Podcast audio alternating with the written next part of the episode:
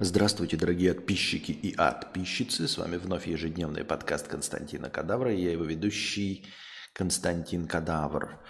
Так, у нас, наверное, будет э, пока, да, не пока, а все время. Здравствуйте, дорогие подписчики и подписчицы. С вами вновь ежедневный подкаст Константина Кадавра. И я его ведущий Константин Кадавр.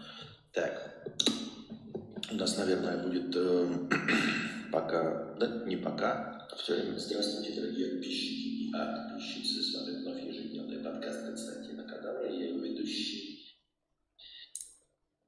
Так. Очень странная канитель. Что-то я не понял только. Эм... Так, я сейчас пытаюсь, дорогие друзья, еще ну, запустил систему рестриминга. Вот, и рестримлю сразу на несколько платформ. Вот, и я бы хотел, чтобы вы в чате сейчас откликались. Как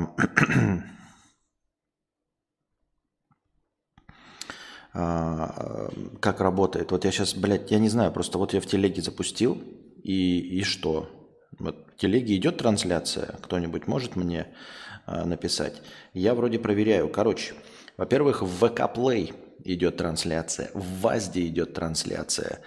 Ориентировочно трансляция должна также идти в ТикТоке и в Телеграме. В ви кей Play я видел перед стримом, что трансляция идет. В ВАЗДе я видел, что вроде как трансляция идет. В Ютубе, естественно, трансляция идет. В Телеге прямо сейчас, вот после щелчка, Вот после щелчка она сейчас идет, просто я ее в телеге на компе закрыл, потому что она дублировала звук. Вот прямо сейчас я щелкаю, вы в телеге меня слышите, идет трансляция. Не запись какая-то там, не от подстрочника, а вот идет трансляция, да? Вот, мы встроили вам подкаст в подкаст, чтобы вы слушали подкаст, пока смотрите подкаст, да. ВК и ВК Плей – это разные штуки? Судя по всему, да. Судя по всему, это разные штуки. ви кей Play – это другая штука. В телеге идет, отлично. На ВАЗде пишите, идет. В ви кей Play, э, в ТикТоке.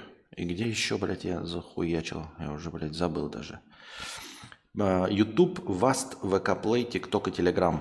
Пять площадок сейчас идет. Тестируем из-за одной домашний интернет. Я понизил качество до ну, Full эйч ди, э, тридцать эф пи эс. И пять мегабит. Пока вроде провалов нет. Будем посмотреть, что из этого всего у нас выйдет. Правильно? Правильно. Так.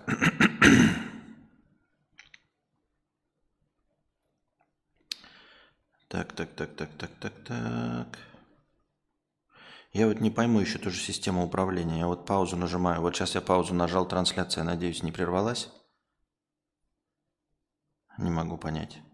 Мне надо как-то держать меня в курсе. Вот я сейчас нажал просто, чтобы на будущее знать. Мне же нужно не просто транслировать, а чтобы остальной трафик не жрался.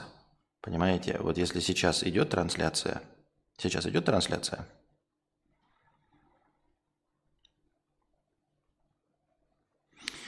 Все гуд, только реверберация в комнате, но это ковры надо, да. Но тут ничего не поделать. Это огромные три с половиной метровые потолки, пустые каменные стены и деревянные наличники, о чем.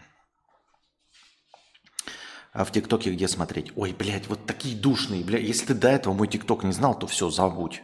Забудь и забей нахрен. Серьезно, блядь. У меня, блядь, четыре года ТикТок, я там, блядь, выкладываю все нахуй. ТикТок, ну нахуй тебе нужен тогда.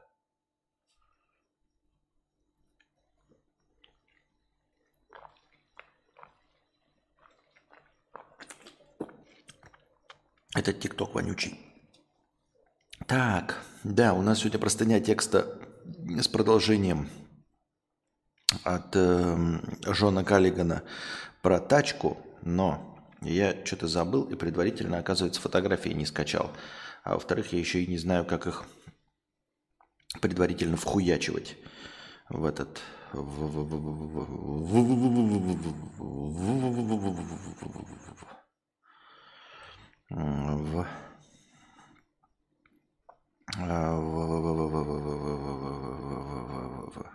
Ебать, я, конечно, так. А если я просто прям ссылку вставлю в браузер, она же типа ничего не спалит? Или спалит? Или хуй просышь?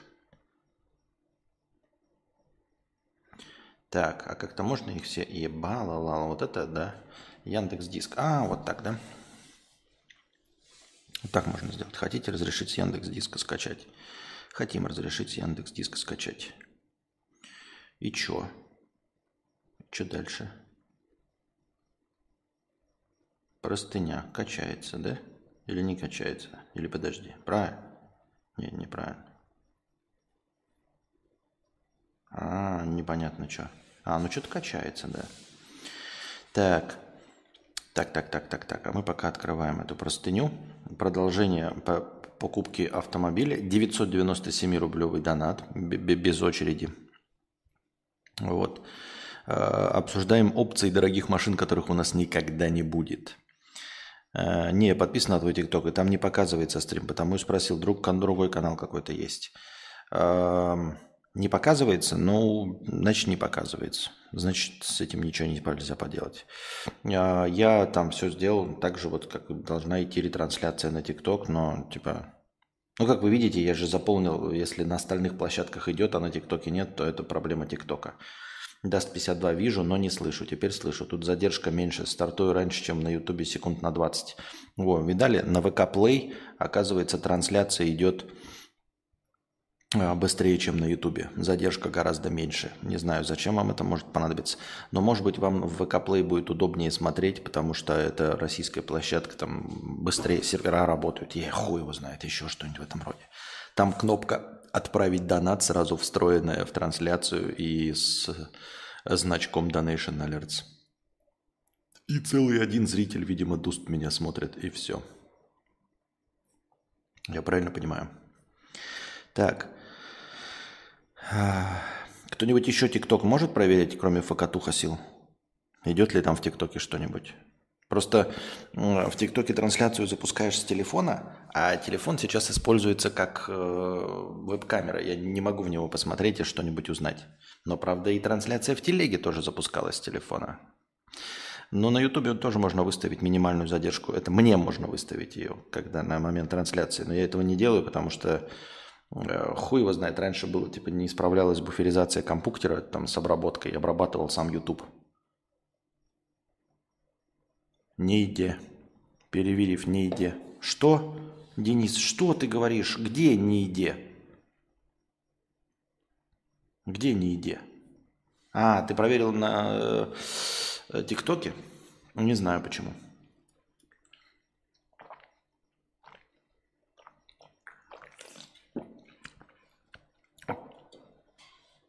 Так. Опции, которые мы заслужили. Нет ничего в ТикТоке. Да, все в новой хате, вот новые потолки, новая пустота, интернет никакой не поставленный, ничего, стандартненький, который идет здесь, я его усилил при помощи своего роутера, ну то есть роутер выступает в роли усилителя репитера, вроде как это дало прирост скорости, но нам же не скорость важна, а стабильность радиосигнала, но пока вроде тащит, это во-первых, во-вторых, сегодня стримлю только я, Анастасия не стримит, а так нам надо будет же стримить одновременно. И посмотрим, как одновременно потащит. Но у нас пока нет столов, стол только один, и поэтому я свой расчехлил. Надо столики покупать, а столики нихуя нигде не купишь, потому что во Вьетнаме наступил Тет. Это их празднование Нового года. Они и без того, ну, в общем, не особенно расторопные и делают что-то. А в Новый год тут прямым текстом все говорят, что они ничего делать не будут, прям вообще ничего не работает, хоть умри, блядь. Поэтому а во время празднования Тета желательно, я не знаю, не слечь с какими-нибудь болезнями или еще с чем-нибудь, что нужно решить, потому что решаться ничего не будет. Еще, знаете, вот я еще говорил до этого про Вьетнам. Ну, вьетнамцы, они как бы... рассказы, как это, реагируют на ваши сообщения рандомно, на то, как вы с ними разговариваете. То есть дело не только в том, что вы, ну, по-английски они не понимают, ты им переводишь им по, ну, на вьетнамский, они читают, кивают и не понимают. То есть ты не можешь рассчитывать на реакцию человека, что он что-то понял э, или не понял. Ну, потому что она будет однородна. Да, и это вот будет обозначать, что он нихуя не понял, просто ничего. Он никогда не скажет «не понял», вьетнамец. Ни один не скажет, что он не понял, что ты ему пишешь на вьетнамском.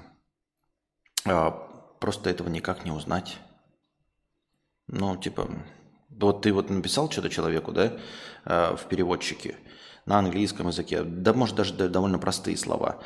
Если только ты не получил вот отклик, вот мы сегодня про стиральную машину спрашивали, типа, вот стиральной машиной можно пользоваться? Она пришла и показала нам стиральную машину. А в остальных случаях нет, это просто, ну, разговор в пустоту. Она кивает, и, ну, ты типа такой говоришь, например, сколько стоит? Пишешь, сколько стоит? Что может быть проще для переводчика, чем вопрос «сколько стоит»? То есть ты не пишешь никаких «не соблаговолите ли вы поделиться информацией о стоимости данного продукта». Нет, просто пишешь «сколько стоит». Смотри так. И все, и ничего. Перевозили вещи. Надо было съездить на муравье. Муравей – это вот трехколесный с этой, с этой штукой. Говорим ему «два рейса». Да. Показываем «два рейса». Да. Сейчас мы едем, перевозим вещи. Потом возвращаемся и везем еще раз вещи. Да? Да. Uh, wait here, wait here. Значит, привозим вещи, возвращаемся, и он уезжает, блядь. Он сразу же просто возвращается, там типа сумки привез обратно, сумки выгружает и едет. И надо ему орать, эй, эй, стой, куда? Мы же сказали, блядь, два рейса. Да. Блядь, и поехал просто, и все. Он нихуя не понял. Он говорил, да, два рейса. Он показывал два, ты ему пишешь два рейса, два раза надо съездить. Сначала в одно место, да, вернемся, вернулись, потом в другое, хорошо.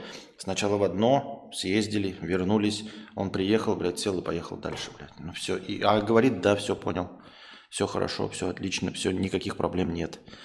И вам будут улыбаться, и вы никогда не поймете, поняли вас или нет. То есть, например, нельзя рассчитывать, что вы во Вьетнаме что-то попросили, и вам это принесут. Ну, или, например, там что-то сделают. То есть, если вы к кому-то обратились, там, в магазине, да, там, можно больше размером, bigger. Вот, икс эл, I need икс икс эл. Они, угу. Сейчас. И типа пошел, и все, может не вернуться, потому что он не понял. Он не понял, он просто ушел, и все. И это, понимаете, это не разница в языке или менталитете, это просто вот типа, ну не понял, не понял, мне пофиг. Это так называемая вьетнамская тема. Окей. Причем он, будет же, он же не скажет, я, например, когда мне там спрашиваю цену, и мне там говорят цену, и я ее не расслышал, я говорю, not understand, еще раз, not understand, еще раз. Ну потому что я не понял. А здесь нет, просто все, не понял, не понял. Костя, авто так все дорогое. А, дорогое еще и наебать могут.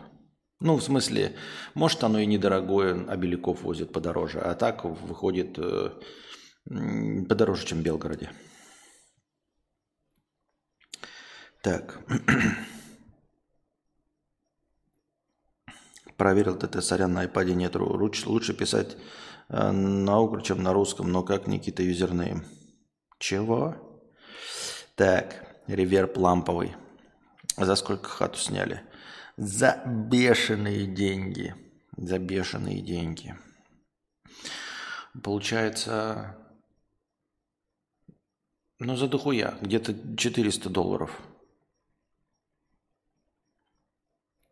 Я на работе в офисе тоже вьетнамец. Это работает, главное улыбаться и говорить «да». Понятно. Ну вот, программист, все с вами ясно. Вьетнамец думает, плевать на этих снежков, да. Но только суть в том, что второй рейс – это вторые деньги. Мы заплатили за один рейс, и второй рейс – это вторые деньги. А он как бы, что зря, типа, ну просто может не заработать. Или если в одежном магазине ты спрашиваешь, ждешь, ждешь, такой, ну хуй с ним. Положил и ушел, просто не покупаешь у него. Ну, то есть вот такой вот конкурентный бизнес. Ты заходишь, да, и говоришь, вот, вот, вот икс икс эль. Если дашь больше, я куплю. Он, да, и уходит. И ты смотришь, что он нихуя не делает. И такой, ну да нет, И суда нет, дорогой. Зайдем в тот магазин, где человек понимает и хочет. Вьетнамцы, это прям как я на английском понимаю, делаю вид, что понял и глупо смотрю, когда трудно слова подобрать или понять из-за отсутствия знаний языка или плохого слуха. Так просто скажи «не понял». Я все время говорю «не понял». Нет. И в, в ресторации, где угодно, что он говорит «no, not understand». Еще раз. А, сколько неловких ситуаций из-за такого было. четыреста баксов – это почти как в Киеве. Я думал, что у тебя там а, все копеечное. Это все обман. Денис, это все обман. Оно все копеечное, но нихуя не копеечное.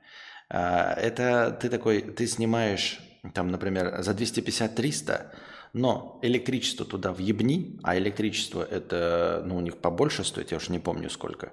Электричество туда въебни, а у тебя постоянно включен холодильник, кондей, а без этого ты не можешь жить в этом пекле. И приплюсуй туда съем байка, который тоже стоит сто-двести долларов. А без него ты не сможешь перемещаться. Ну, просто это невозможно. Ну, ты просто сможешь вот выйти и дойти до ближайшего магазина. Такси есть, но такси это, как я уже сказал, во-первых, дорого, да? А во-вторых, это не весело, потому что... Адресов никаких нет, ты устанавливаешь приложение, пока ты разберешься, вот типа куда тебе к такси эту подъехать. И вот такси, например, подъехать не сможет сюда, потому что здесь узкая улица, улочка. Ты не можешь выбрать адрес, там нельзя выбрать точку подъехать. Нужно писать адрес, а ты не знаешь адрес. Вот ты вышел из кафетерия и вот стоишь с приложением, и типа, а куда им подъехать? Блядь, я душе не ебу, куда ему ехать. Нужно указать адрес, блядь. Ты открываешь карту в приложении, ну, типа, указываешь точку. Она не точку указывает, то есть она тебе-то точку указывает, а на самом деле указывает ближайший адрес. А ближайший адрес может быть вот в радиусе триста метров. Ну, просто он такой, типа, блядь, ближайший адрес, который знает Google, кто себя там обозначил. И вот такси куда угодно может приехать. То есть, по сути, тебе в конечном итоге такси нужно ловить с места. То есть, вот. А если нет такси, то ты, блядь, хуй сосешь, потому что, ну, вот мимо не проехало такси. То есть они официальные, красивые, зеленые такси, но, как я уже сказал, тебе либо надо знать точный адрес, куда ты едешь, причем буквенно, а не точечкой, потому что точечка, ты ставишь точечку, и она вот в радиусе двести метров, куда хочешь, туда и поедешь. Поэтому тебе нужен байк. Байк стоит э, около двести долларов. Поэтому э, он входит туда. И все вот эти... Я-то не собираюсь вас обманывать, понимаете? Мне не нужно рекламное, мне не нужно э, хвастаться перед вами, как я охуительно устроился там и все остальное. Я же, не, блядь, не travel-блогер, который доказывает вам, что его жизнь лучше, чем ваша. Вот вы мне постоянно предъявляете эти претензии в ЧСВшности и всем остальном, что я де, э, показываю вам, как дела на работе, пацаны, а сам в летней зелени. Нихуя подобного. У меня нет такой цели э, показать вам, что я лучше устроился или нет, потому что, ну, это не так. И поэтому вот все эти наебалово, типа, ой, я трачу, трачу триста рублей в день и вот так охуительно живу. Да пиздешь. Ну, пиздешь и все. Ну, просто пиздешь. Потому что, я говорю, ты снять просто комнату, ну, типа одну комнату и одну кухоньку, да, действительно можно дешево, но ты нихуя просто после этого не получишь. Ты не сможешь до моря ходить там два километра, но туда-сюда, если ты только не совсем школьник. А те, кто блогеры это снимают, они не школьники, нихуя. Тебе нужно заплатить за электричество, потому что в квартплату электричество не входит. Или интернет заплатить, электричество заплатить, и без байка у тебя нет. Ну, то есть жилье без мопедика – это не жилье.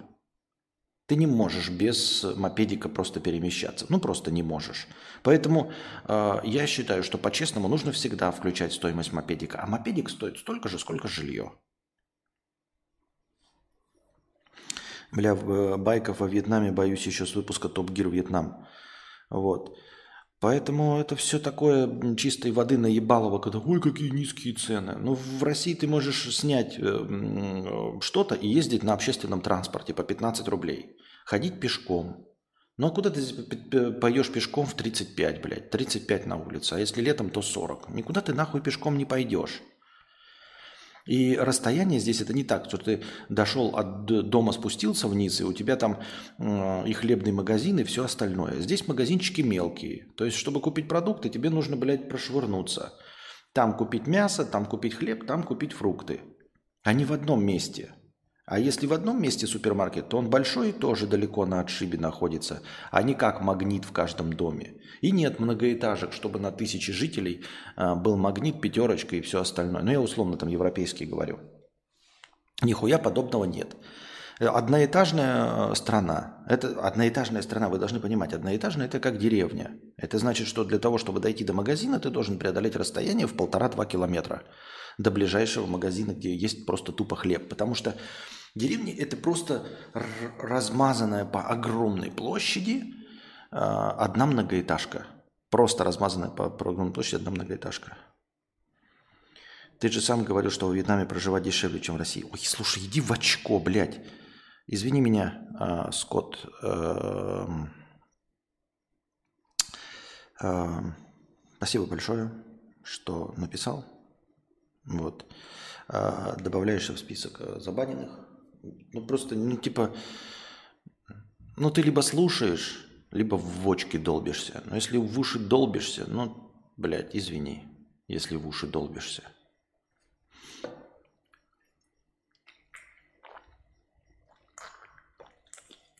Мне кажется, что человек в уши долбится. Я всегда говорил все как есть. Честно. О, а ты говорил, блядь, а что, блядь, дешевле жить во Вьетнаме? Не говорил я, что жить дешевле во Вьетнаме. Я говорил четко, продукты дешевле. Продукты местные дешевле. Иностранные столько же и дороже. Жилье дешевле. Ну, жилье дешевле. Ну, для тебя, для дурачка. Изв... Ой, то есть для тебя, Скотт, для...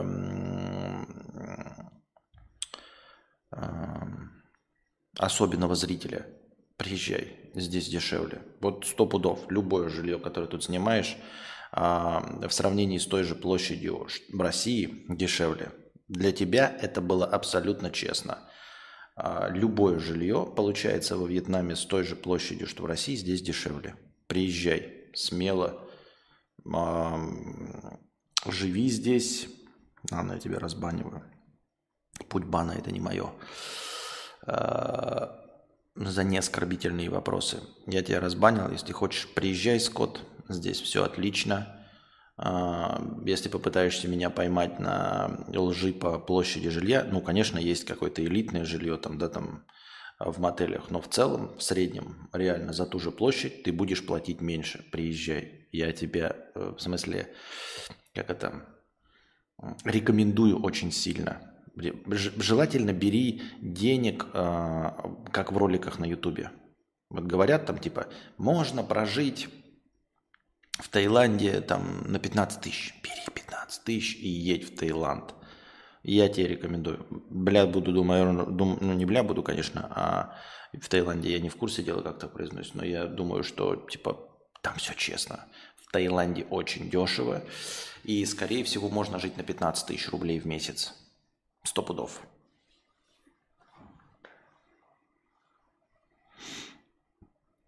Я разбанил. Че я буду банить просто так? Так что, Скотт, не обижайся. Приезжай. Здесь дешевле. Я говорил. Я сейчас вру. Вот прямо сейчас вру. А тогда я говорил правду. Вот. Причем ту правду, которую ты услышал. Поэтому... Смело э, слушай всех ютуберов, меня не слушай, я говноед, пидорас и хуесос. Вот, так что, да, очень дешево, очень дешево. Никаких дополнительных трат не будет, только один кайф и больше ничего.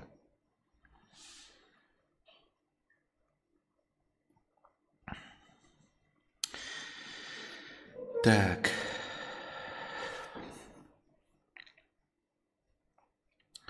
Пам-пам. Cause there's something about is anymore. Бо. Бо.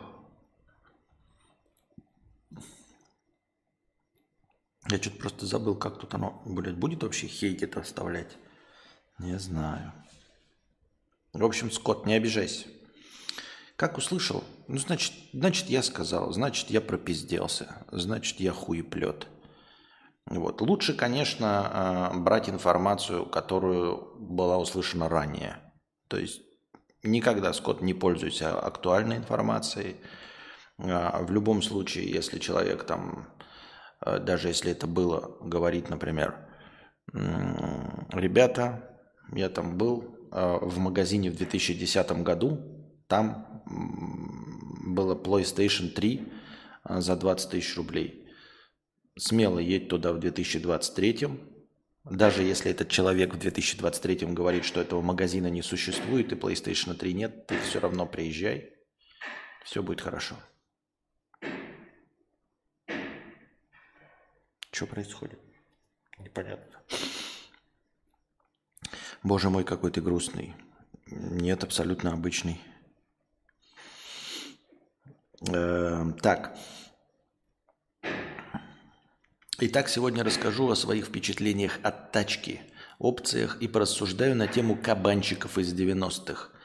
Причем тут кабанчики, дальше все поймете. Что было дальше с машиной? Напоминаю, купил бэ эм вэ, наш подписчик купил бэ эм вэ семь.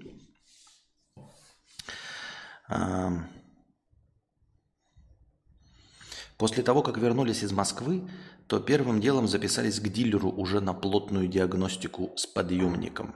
Пока ехали по трассе, обнаружилась вибрация на скорости сто километров в час. При торможении вибрация увеличилась, и сразу было понятно, что надо смотреть в тормоза. В общем, дилер через три часа после приемки позвонил, и мои рассуждения подтвердились. Нужно менять диски и колодки в круг. Думал, думал, ставить ли аналог в другом сервисе или прямо у дилера оригинал поставить.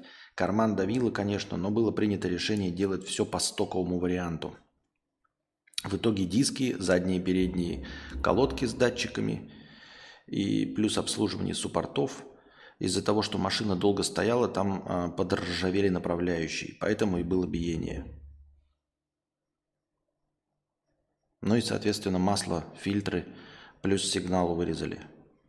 На следующий день забрал счет на двести десять тысяч. Приехал домой часа уже в два ночи. Естественно, покушал борщ, держу в курсе. Спасибо, что держишь в курсе про покушенный борщ.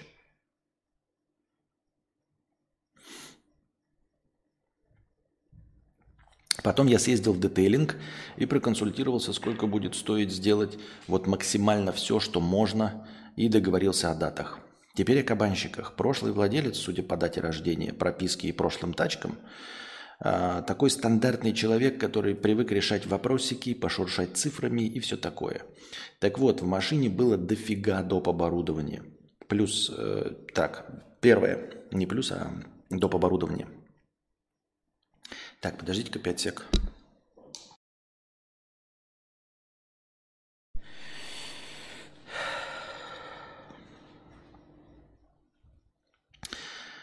Так, я думал, такой подборщик должен выяснять. Ну, нет, он выяснил, это же просто такое. Ну, короче, слушаем. Так вот, в машине было дофига доп. Оборудования. Так, идет у нас. Блять. А где? А почему так-то я, ебать? Что за хуйня? Кто переместил мои все хуйни? И зачем, главное? Я просто привык уже как. Так. Эм... Первое. Секретка. После запуска нужно нажать на одну из кнопок на руле, иначе заглохнет. Второе. Противоугонная система «Цезарь». Снимать ее даже официалы не стали, просто отключили, так как нужно полмашины разобрать. Третье. Антирадар. Штуковина, которая пищит на камеры. Четвертое. Регистратор передний, причем оригинальный бэ эм вэ, стоит конь. Пять. Регистратор задний. И еще куча всяких мелочей. Насколько я понимаю, мужик купил себе машину, и ему, когда предлагали допы, то слушать было немного лень, и он сказал себе: оставьте все. У меня задача была просто все убрать, чтобы машина была как в стоке. Я ничем из этого не пользуюсь. Так вот, одним вечером я спустился в гараж и думаю, дай-ка я пока уберу со стекла следы от скотча. Тут дальше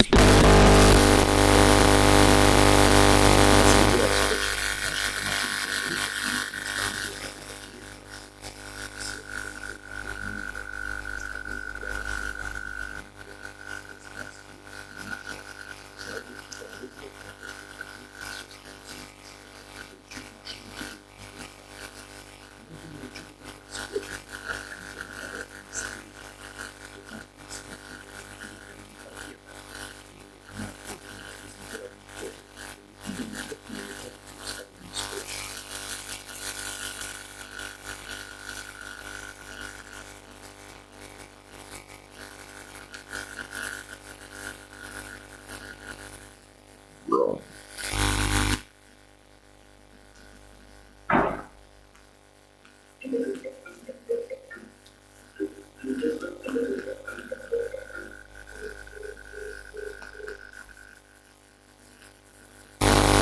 душа не звонит, чтобы сказать, что меня...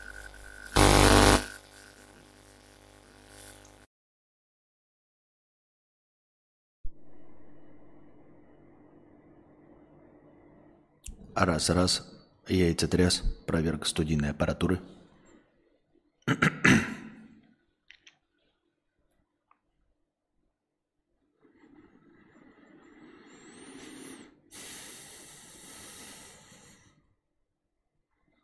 Это не маковская хуета со звуком, это, ну, это не тот микрофончик я взял, включил. Что-то с одним из микрофонов, я не знаю, он переувлажняется или что-то такое, который лежит, но надо посушить или как-то так. Начинается такая херня. То есть у меня же два микрофона, а я просто, когда сейчас переезжали, я складывал их и взял рандомный, и, видимо, взял не тот. Ну, в общем, такое бывает. Это... Это было... Ну, в общем, пишите, если что, я увижу. А, так, так, так, так. Ну и, короче, скотч. Он протер сначала духами, все прошло, а потом решил такой, ну тогда и скотч сотру. Тряпочкой протер, заебись стало. Да еще и в машине теперь Тиффани пахнет. Ну, думаю, а что было тогда скотч этот от антирадара не стереть?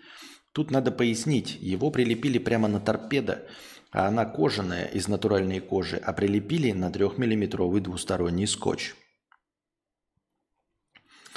И дилер, когда снимал, то снял сам антирадар, а скотч, приклеенный к торпедо, остался. Они сказали, езжай в детейлинг снимать, мы боимся повредить.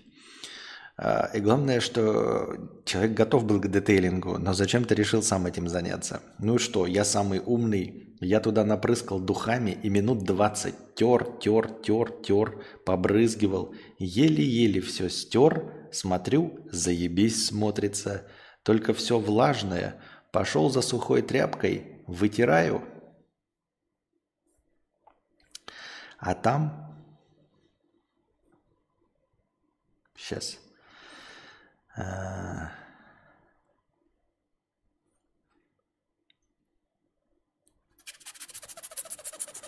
Сейчас, сейчас, сейчас, сейчас.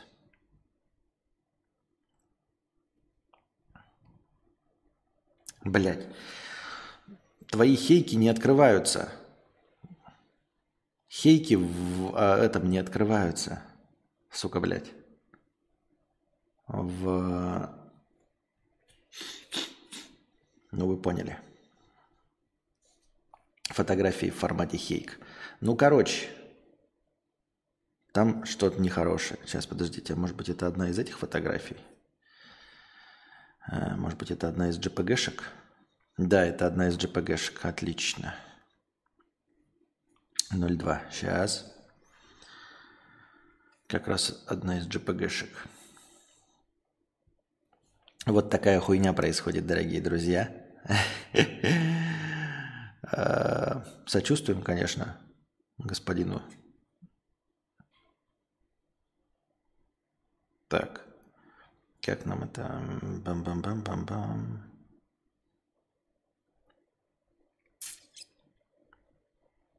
Ага, во, нихуя себе.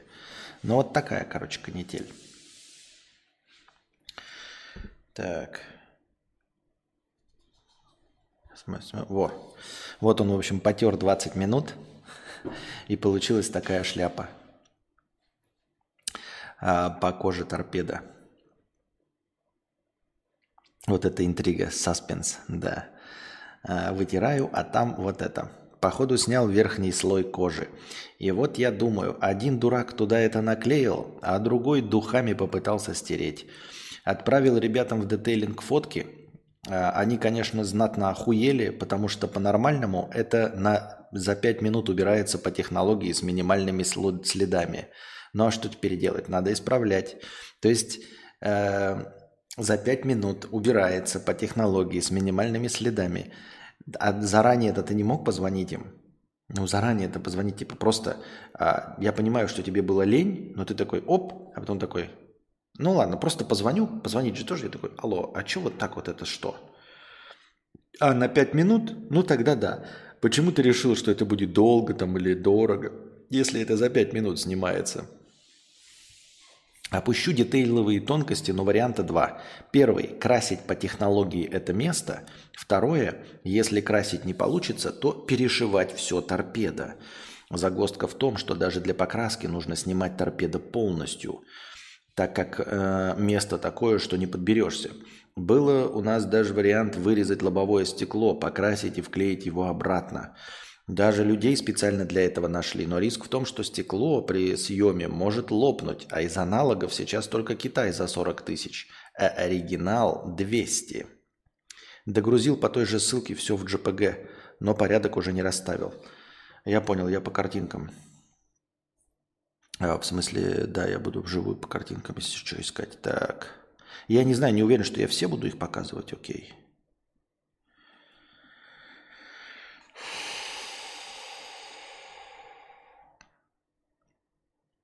А где по той же ссылке? У меня только одни хейки. А, джей пи джи, блядь, не туда нажал. Сука, надо отменить. Отменить. Заебал.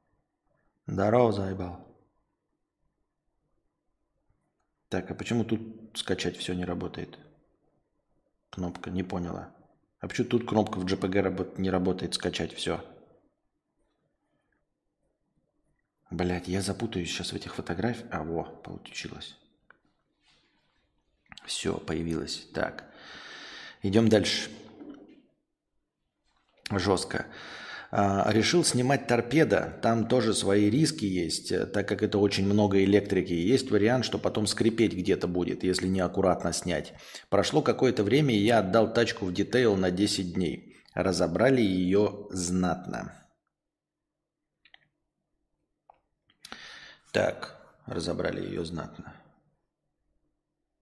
Сейчас покажем, как мы разобрали. Так. А, ну еще качается, блядь, ебать мой хуй. Или скачалось? Или подожди. Правильно. Нет, неправильно. Качается еще. Тоска за мною гонится, от прошлого бегу. Уйди, прошу, бессонница, забыть. Оп, скачалась. Я его хочу.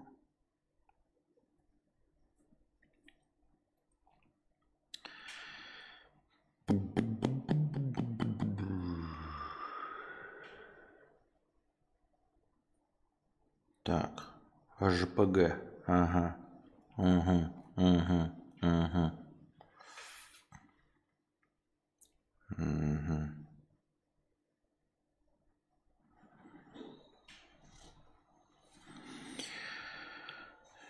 Ничего, ничего, ребят. Особенно, наверное, прикольно слушать тем, кто это в в в в в в Ленинград, в в записи в аудиоформате. Ну да, сегодняшний стрим, наверное, не для записи в аудиоформате.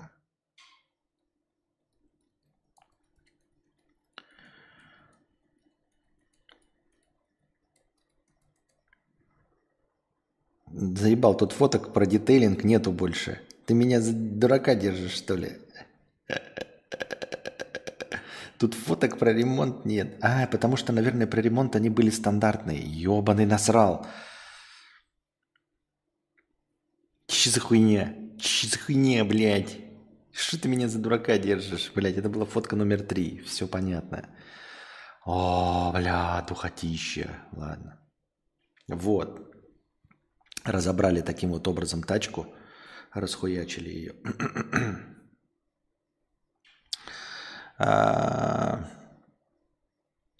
Спонсор Дас Делакруа. Да, кстати, вначале я забыл упомянуть. Анастасия Примбетова стала спонсором канала. Спасибо большое за спонсорство на Ютубе. Илья Мат стал спонсором канала. Спасибо большое за спонсорство на Ютубе. Огромное спасибо всем, кто становится спонсорами на Ютубе. Огромное спасибо всем, кто становится спонсорами на Boosty и поддерживает свою спонсорскую подписку на Boosty. Ваша помощь сейчас как нельзя кстати. Спасибо всем спонсорам огромное. И вы обеспечиваете хорошее настроение в начале этого стрима. Итак, значит, вот так вот нас разобрали тачку. Это разобрали ну, изнутри. Это вот как выглядит снятая торпедо от би эм дабл ю. Да? А внизу, вот тут вот, да, можете обратить внимание, вон там над воздуховодом то самое место, где наш дорогой герой почиркал духами Тиффани. Бля, сколько надо денег на всю эту ебаторию с машиной, капец. Я двести тысяч никак не накоплю на японский иш. Ну вот такие дела.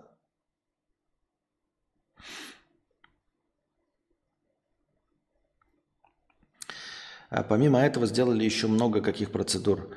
две тысячи двадцать третий год, люди не могут открыть фотки. Ой, слушай, ты бы пооткрывал сам в о бэ эске фотки?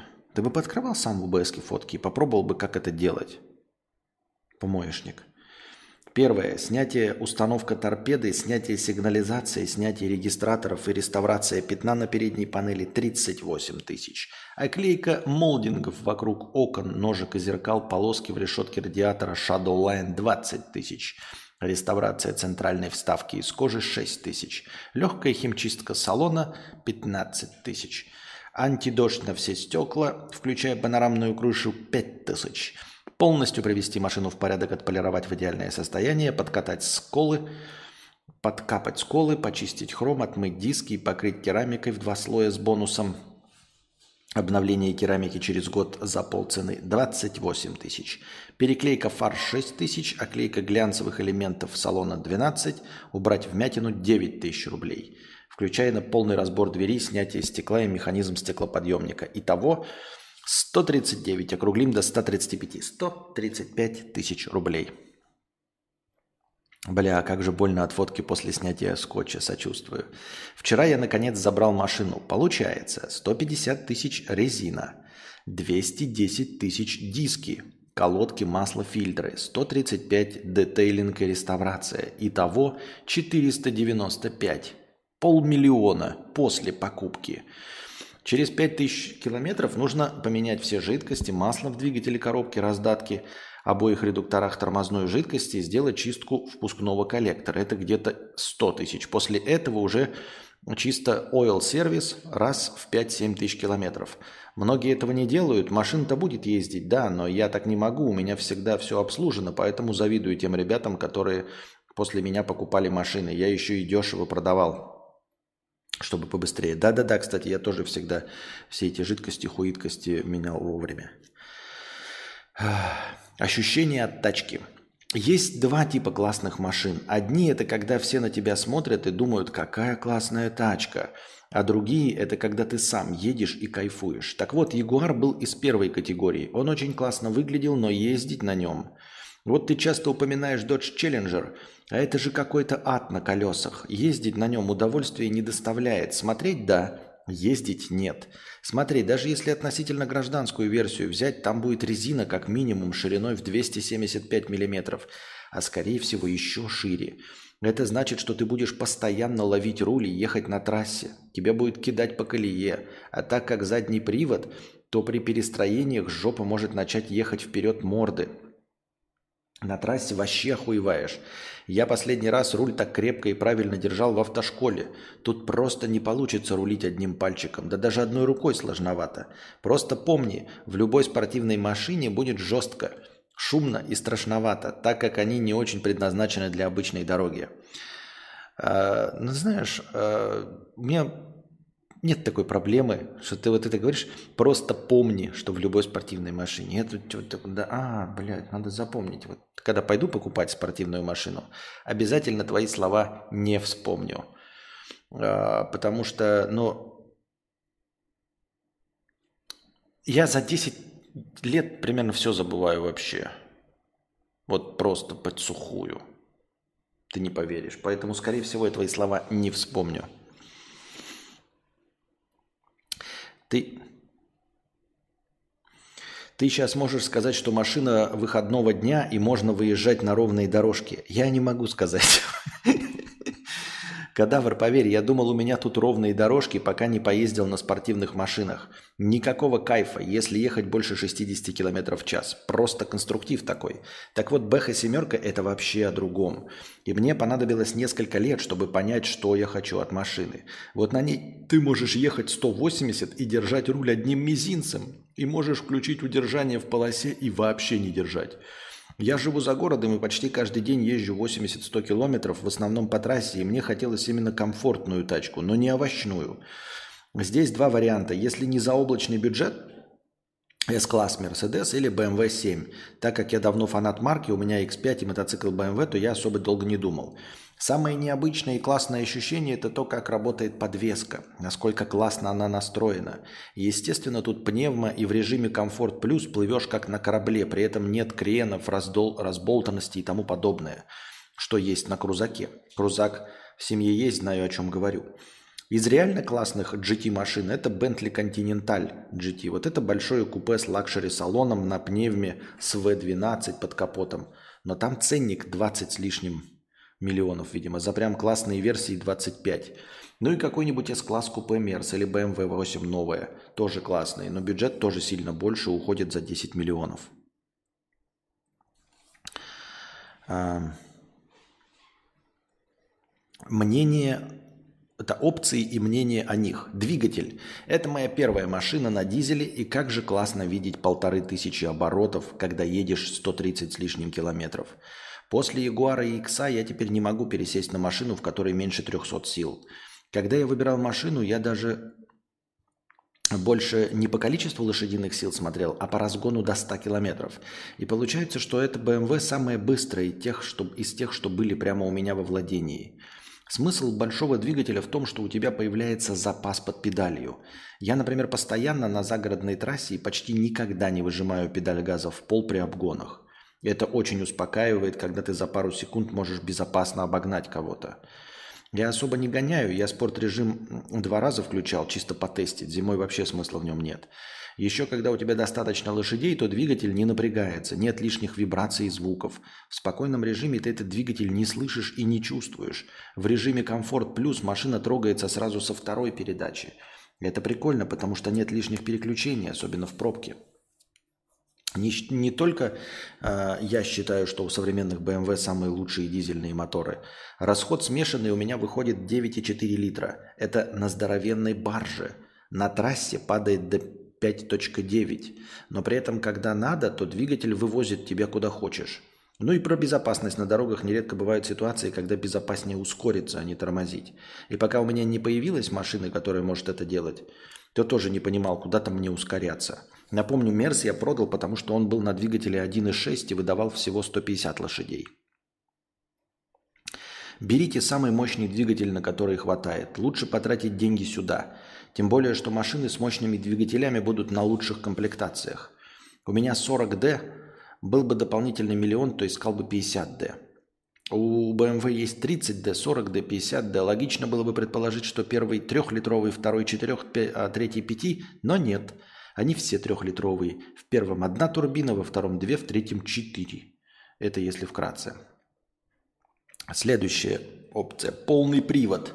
У меня были все типы приводов. Теперь беру только полный. Ну, либо задний, если это небольшая купешка. Тут, думаю, объяснять ничего, нечего. Причем я почему? Вот, ну, я понимаю полный, но почему взять задний против переднего? Причем я пробовал как экватор у Audi, так и четыре матик э, у Мерса. бэ эм вэ-шный X-Drive мне больше всех нравится. Тут на вкус и цвет у бэ эм вэ чувствуется, что природа заднеприводного авто, и такой полный привод дает пошалить на поворотах.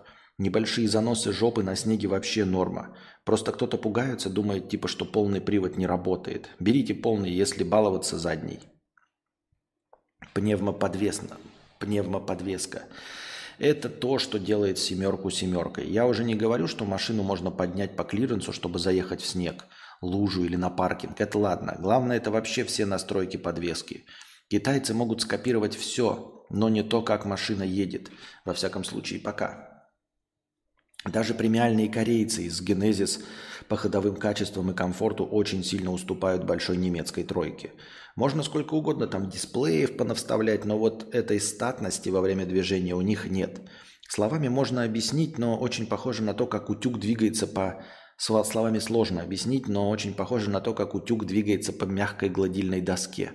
Вот едешь будто в утюге. Если есть вариант взять машину с пневмой, то лучше доплатить. Интегральное управление. Там в, э, это интегральное управление входит много чего. Самое необычное – подруливающая задняя ось. И ты был прав, хоть и угол поворота колес небольшой, но даже его хватает, чтобы радиус разворота был как на тройке бэ эм вэ по ощущениям. На низкой скорости задние колеса поворачиваются в противофазу, а при движении больше семидесяти в ту же сторону, как и передние. За счет этого машина ощущается более управляемой. Это ты что, когда на, на, на скорости, на, обго- на обгоне, ты вот так вот обгоняешь? Не вот так, а вот так.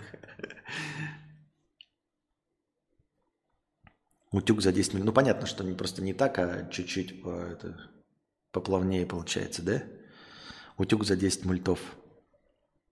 Бэха, утюг, короче, понятно. Ты просто не понимаешь богатый язык.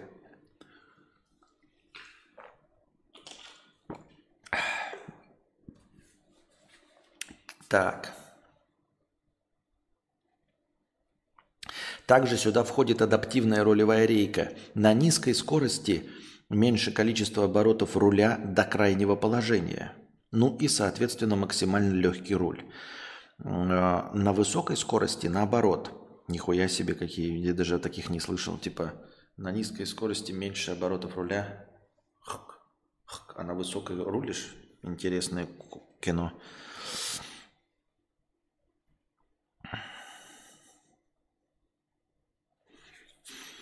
Удивительное совпадение. Я буквально несколько часов назад смотрел обзор на Dodge Challenger от одного приехав, переехавшего в США блогера, и его основной вывод – Мерс за те же бабки по всем параметрам круче. У меня тоже есть опция, когда меньше минус пятнадцати машина не заводится. Нехуй выезжать. Опция «Лучше сидите дома». Сюда же входят активные амортизаторы и активный стабилизатор поперечной устойчивости. И не подумайте, что это все про какой-то спорт, это для трека. Вовсе нет. Оно и в обратную сторону работает. Ощущения от машины в режиме комфорт плюс и спорт вообще разные. Вот на Мерсе менялся только отклик на педаль газа, потому что там всех этих систем не было. А здесь, в спорте, машина реально становится собрана, цепляется за трассу, пневмо приседает, амортизаторы зажимаются. Крены убираются полностью. Потом включаем комфорт плюс и едем вообще на чили. девяносто пять процентов времени я езжу на комфорт плюс. Есть еще обычный комфорт, эко про и всякое такое. Я искал машину только с этими функциями. Без них не взял бы однозначно. Без них не взял бы однозначно кайф. Так.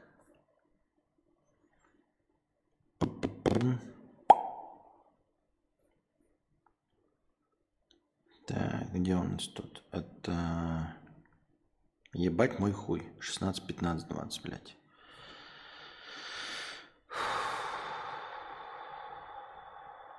Так. Сложно, сложно.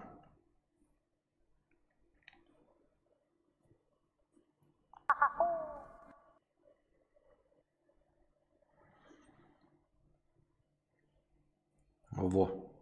Салон. А, так. Пам-пам-парам. Это я пытаюсь вам это... Во. Вот такой салон авто... ООО Тохтомобиля бэ эм вэ семь. Если вам интересно. Экраны, хуяны и прочие педали. А фотки тачки полностью есть, будут в конце. В плане отделки салона, материала, дизайна и комфорта Dodge сосет у Мерса как пылесос, причем за те же бабки. Советы для тех, у кого достаточно много денег для дорогой машины. И все сводится. Можете взять лучше, берите лучше. А что на уровне быть богат, что-то на уровне быть и богатым по возможности. Да, ну как бы о чем, а в чем проблема? Да. А, адаптивный круиз. Супер кайфанул, пока ехал из Москвы. Тут, тут надо пояснить, что есть разные наборы адаптивного круиза, и тут они вместе с распознаванием знаков, удержанием в полосе и тому подобное. То есть помимо того, что машина замечает впереди и идущую машину и может притормозить вплоть до полной остановки, можно пользоваться в пробке, так еще и сама подруливает, удерживаясь в полосе.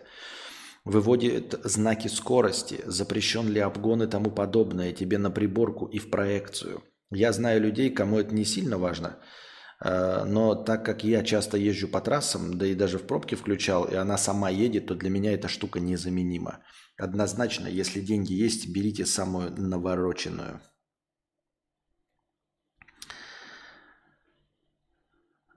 Комфортные сиденья. Они в комплектации так и назывались. Комфортные сиденья. Это реально самые комфортные сидухи, которые можно найти в машинах. Их себе частенько кабанчики в свои крузаки и лексусы переставляют. Прикол в том, что там ломающаяся спинка. То есть ты сможешь отдельно регулировать нижнюю и верхнюю часть спинки.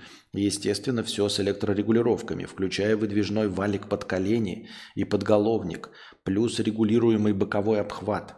Когда машина заглушена, то руль автоматически поднимается, сиденье ослабляет боковой обхват, а как заводишь и пристегиваешься, то тебя так нежно обнимает со всех сторон, и руль спускается в рабочее положение. Ну и, естественно, память на два слота у каждого сиденья, даже у задних, там же и регулировки. Такие сиденья must have. Купить бэ эм вэ без комфортных сидений – это купить не бэ эм вэ. Ну, либо спорт-сиденье, если это прям заряженная версия типа эм четыре.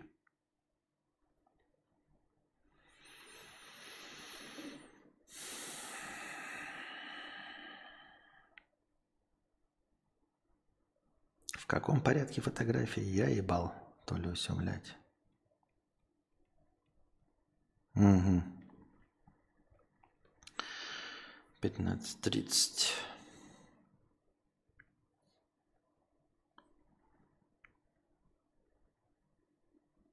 Вот регулировка а, задних сидений. Как вы видите, там еще планшетик лежит для задних людей. Планшет для задних людей. Если вы не до конца поняли а, себестоимость этого автомобиля, то вы должны прихуеть. Видите, планшет, он вытаскивается. И этим планшетом вы управляете положение задних сидулок. Ну, плюс кнопочки, хуёпочки и всякая другая залупень.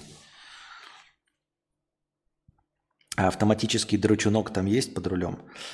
А, нет, там нет сидения, куда бы ты влез. Чтобы там тебе двести рублей платили, и ты сидел.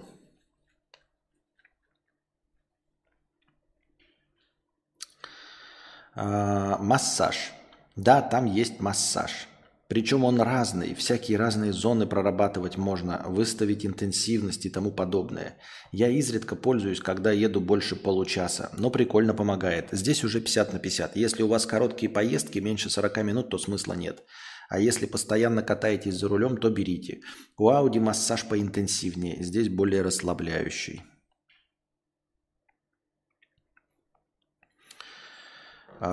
ЖК-приборка. Вот этот момент очень спорный. Кому-то нравится, что теперь все превратилось в экраны. Тут еще такой переходный этап, так как там две окантовки на приборке физические, но все остальное графика. Да, при разных режимах движение меняется графоний и разные данные показывает, но мне больше нравятся аналоговые версии. Правда, у бэ эм вэ аналоговые версии так себе выглядят. Так или иначе, нет выбора, только цифровая приборка, аналоговой нет. Я бы не брал, зачастую аналоговые приборы лучше выглядят, но китайцы лепят их во все и, видимо, людям нравится. Идеальный вариант у Porsche. Там тахометр аналоговый, а в колодцах экраны.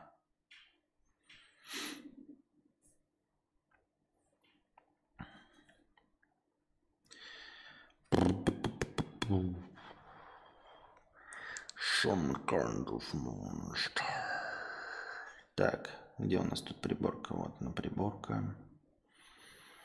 Вот такая вот приборка. В режиме спорт, как я понял, да? Да. Так.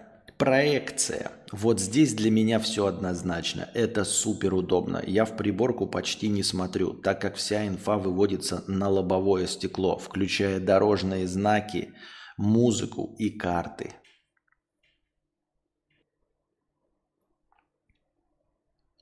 Во, видали? То есть, вон, знак сорок километров в час. Но вот знаки – это вообще прикольно. Если он реально их все определяет и видит, это прям охуительно. А, ну, скорости знак, типа, насколько ты превышаешь, не превышаешь. По-моему, охуительная канитель. Так.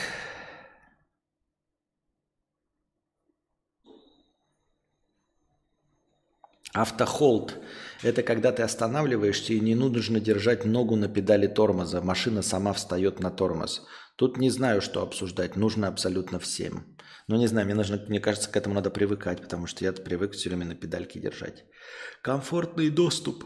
Это когда ключ лежит в кармане и дверь открывается сама. Когда руку в ручку просовываешь. Закрывается похоже. На ручках всех дверей сенсорная зона. Прикасаешься, и машина закрывается. Вот китайцы это копируют вроде, да, но оно хуёво работает. Почему-то нигде нет этой фигни на задних дверях, только на водительской или передних. Бывает глючит, как Xiaomi, вот это все. Тут же все замечательно и в снег, и в дождь, как часы. Плюс сюда входит открытие-закрытие багажника с ноги. Это бомба. С Ашана с пакетами идешь и супер удобно. Плюс в самом багажнике есть кнопка замочка. Это когда ты уже домой подъехал, забрал пакеты, и чтобы к двери не идти, то нажимаешь кнопку и в багажнике, и закрывается все, включая багажник. На хороших тачках must have. На китайцах и некоторых корейцах ну такое.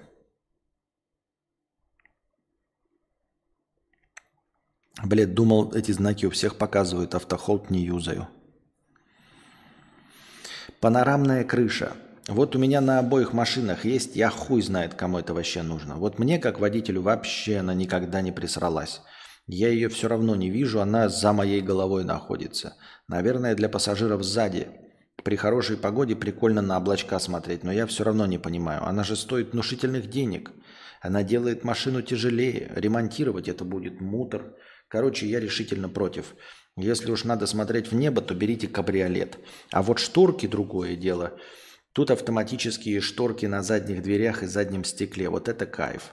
Можно сесть с ноутом, чтобы тебе въебало свети... не светило, и тебе не было видно. Закрыл все окна кнопкой и сидишь, чилибонишь. Мини-видео. Мини-видео. А что тут у нас? Видео есть? А, ну правильно, видео уже есть, естественно. С-с-с. Так, где у нас тут мини-видео, бляха-муха? А вот оно. Мини-видео.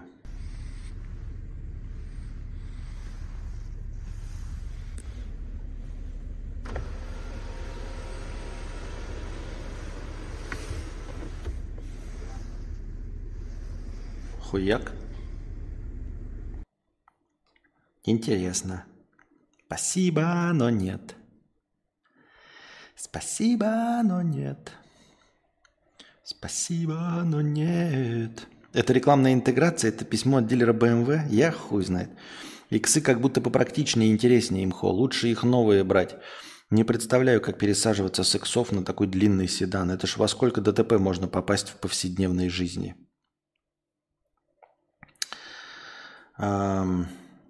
Камеры триста шестьдесят. Но тут, как ты и сказал, чем больше камер, тем лучше. Очень классно, когда ночью паркуешься, хуй знает где. А тут больше важны не камеры, а датчики по кругу. И ты визуально на экране видишь, где к чему прижался. Плюс можно повертеть машину и посмотреть детально все.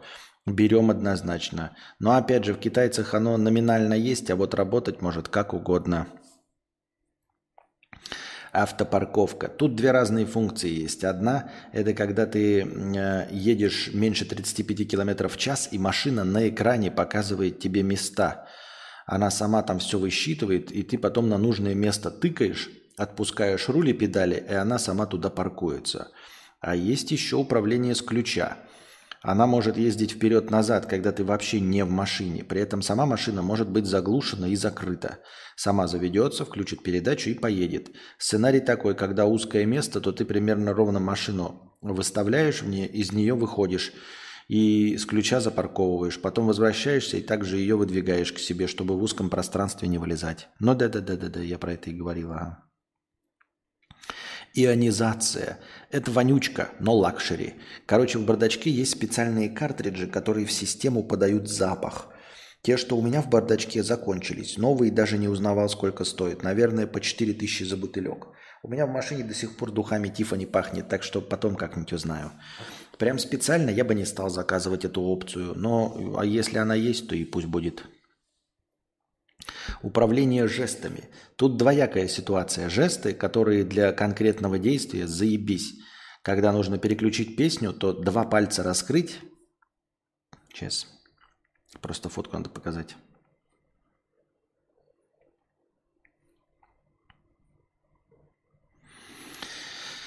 Как на фото ниже. И это идеально работает. А там, где градация, например, прибавлять громкость, то очень сложно поймать э, именно тот уровень громкости, который хочешь. Но в целом классная штука.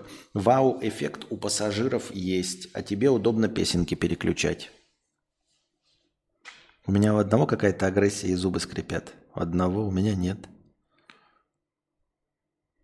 Я даже не знаю, там Скотт обиделся или нет на мой комментарий. Ой, точнее, на мой ответ. Ну, хотя его разбанил. Uh, управление с планшета. Я пользовался пару раз чисто заценить, но я не езжу сзади. Вообще, если едешь сзади, то многие вещи через него действительно удобно сделать. Да даже не то, чтобы удобно, иначе никак. Типа поменять цвет подсветки, там же есть клавиша «открыть-закрыть все», подстроить сиденье можно через него. Классно, что это не просто экран, а реально планшет, который можно взять в руки. Вещь прикольная, но если ездите за рулем, то вряд ли будете пользоваться. Адаптивный дальний.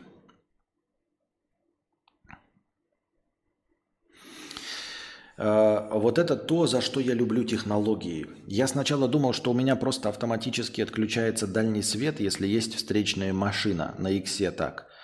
Там, кстати, это плохо работает. Свет, отраженный от знаков, тачка воспринимает за другую машину и вырубает дальний.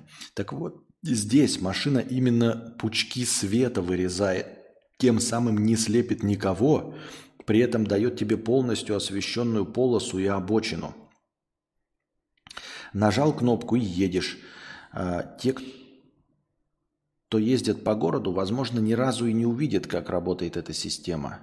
Ведь она включит дальний свет только при скорости выше пятидесяти. Сейчас, подождите-ка.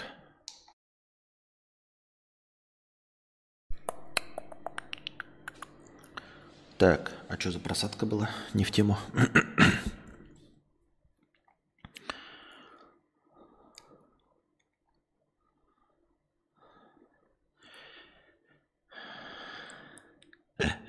Интернет плохо, ага, что-то плохо. Так. Эм...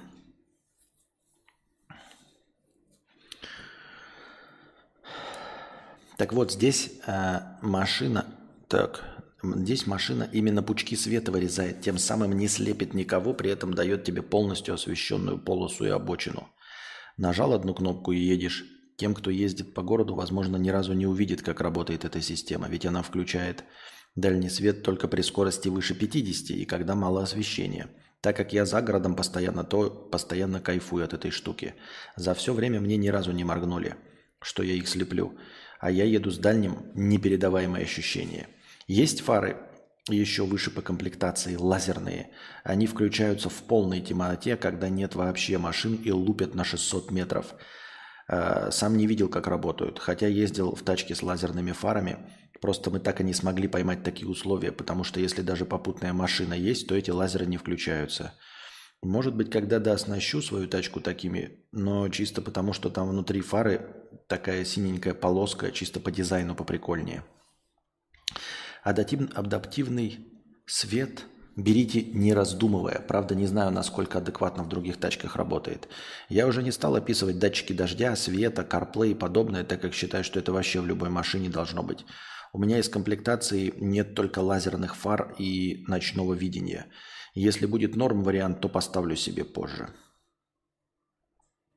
Ну и э, фотки тачки. Сейчас я вам покажу их парочку. Так, что у нас тут? Салон, ребята, салон. Так, это у нас что? Двигло, вот такое, внутрях. Все чистенько, прибрано. А вот такой он снаружи, тохтомобиль. Лада седан, бокложан.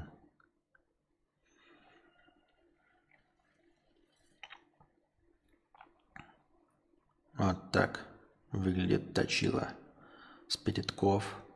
Ну, в смысле, не с передков, а вообще. Так, где тут еще фотка-то спереди была?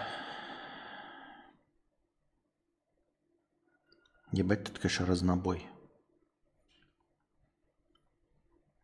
Вот такой вот би эм дабл ю. Но, кстати, да, это еще не, не тот, который они, или я не знаю, они здесь не делали, знаменитые эти ноздри на полную величину, это от капота до самого низа, даже под номером ноздри. Здесь без, безноздревая би эм дабл ю. Вот такие дела, вот такие дела, дорогие друзья. Позавидовали? А я тоже похвастаюсь, че уж. Я недавно с Алика заказал магнитолу в тачку за тринадцать тысяч. Экран здоровый, сука. За установку взяли четыре тысячи, плюс камера заднего вида. Слушаю музыку и пялю в карты. Охуительно. Решетка радиатора, радиатора нормальная еще. Да-да-да-да-да-да-да-да. Цвет, конечно, любителя. А что должен быть? Ну, конечно, не вьетнамские зеленые, красные, пурпурные. Но стандартный цвет. Пользуюсь случаем, также наблюдая, наблюдение. Я включаю тебя обычно перед сном на айпадике тихонько, либо на завтрак уже через колонку, пока жена готовит этот самый завтрак. Так вот, когда были прорыги, она переставала мне готовить завтрак и говорила, чтобы я со своим кадавром сам все делал. Чтобы похудеть. Я помню, что ты говорил о ненамеренном прорыге, но есть некие сомнения из-за смачности всего мероприятия.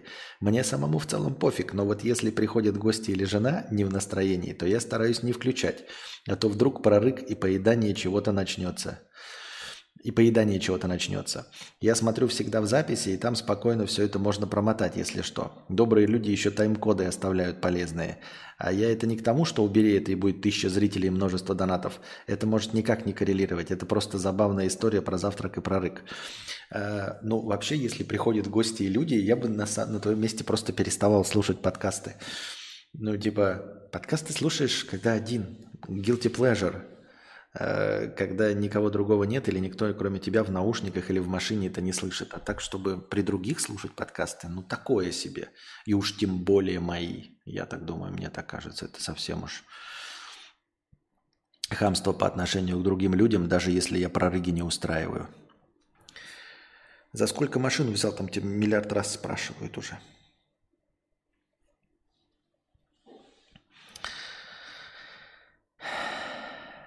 Внутри выглядит богато, а снаружи из-за цвета такое себе, пишет Константин Эрнст. Так вот, наверное, это не настоящий. Так вот, суть же в том, что он же и сказал, что до этого тачки выбирал, которые снаружи смотрятся хорошо, а едешь кое-как. А здесь в первую очередь кайф для водителя и внутренних пассажиров. То есть кайф именно ехать за рулем, а не то, как на тебя смотрят снаружи.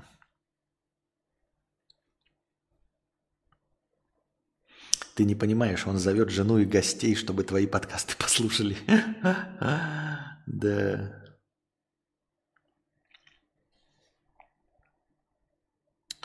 Так. Еще следующая простыня в нашем тексте. Смотрите, у нас настроение. У нас просто... Ну, короче. Контента еще есть. Если что, я искал специально белую на белом. Белую на белом. Меня женщина немного шеймит, так как я отказался от всего российского контента, кроме тебя. Но я не хочу, так как твои стримы отвлекали меня от плохого февраля в холодном подвале. Будем надеяться, что ни тебе, ни жене больше никогда не придется такого испытывать. И никому никогда такого не испытывать. Так, Trust me, I'm engineer. двадцать евро с покрытием комиссии. Костя, буду благодарен, если зачитаешь простыню. Так, простыня. Философия говна.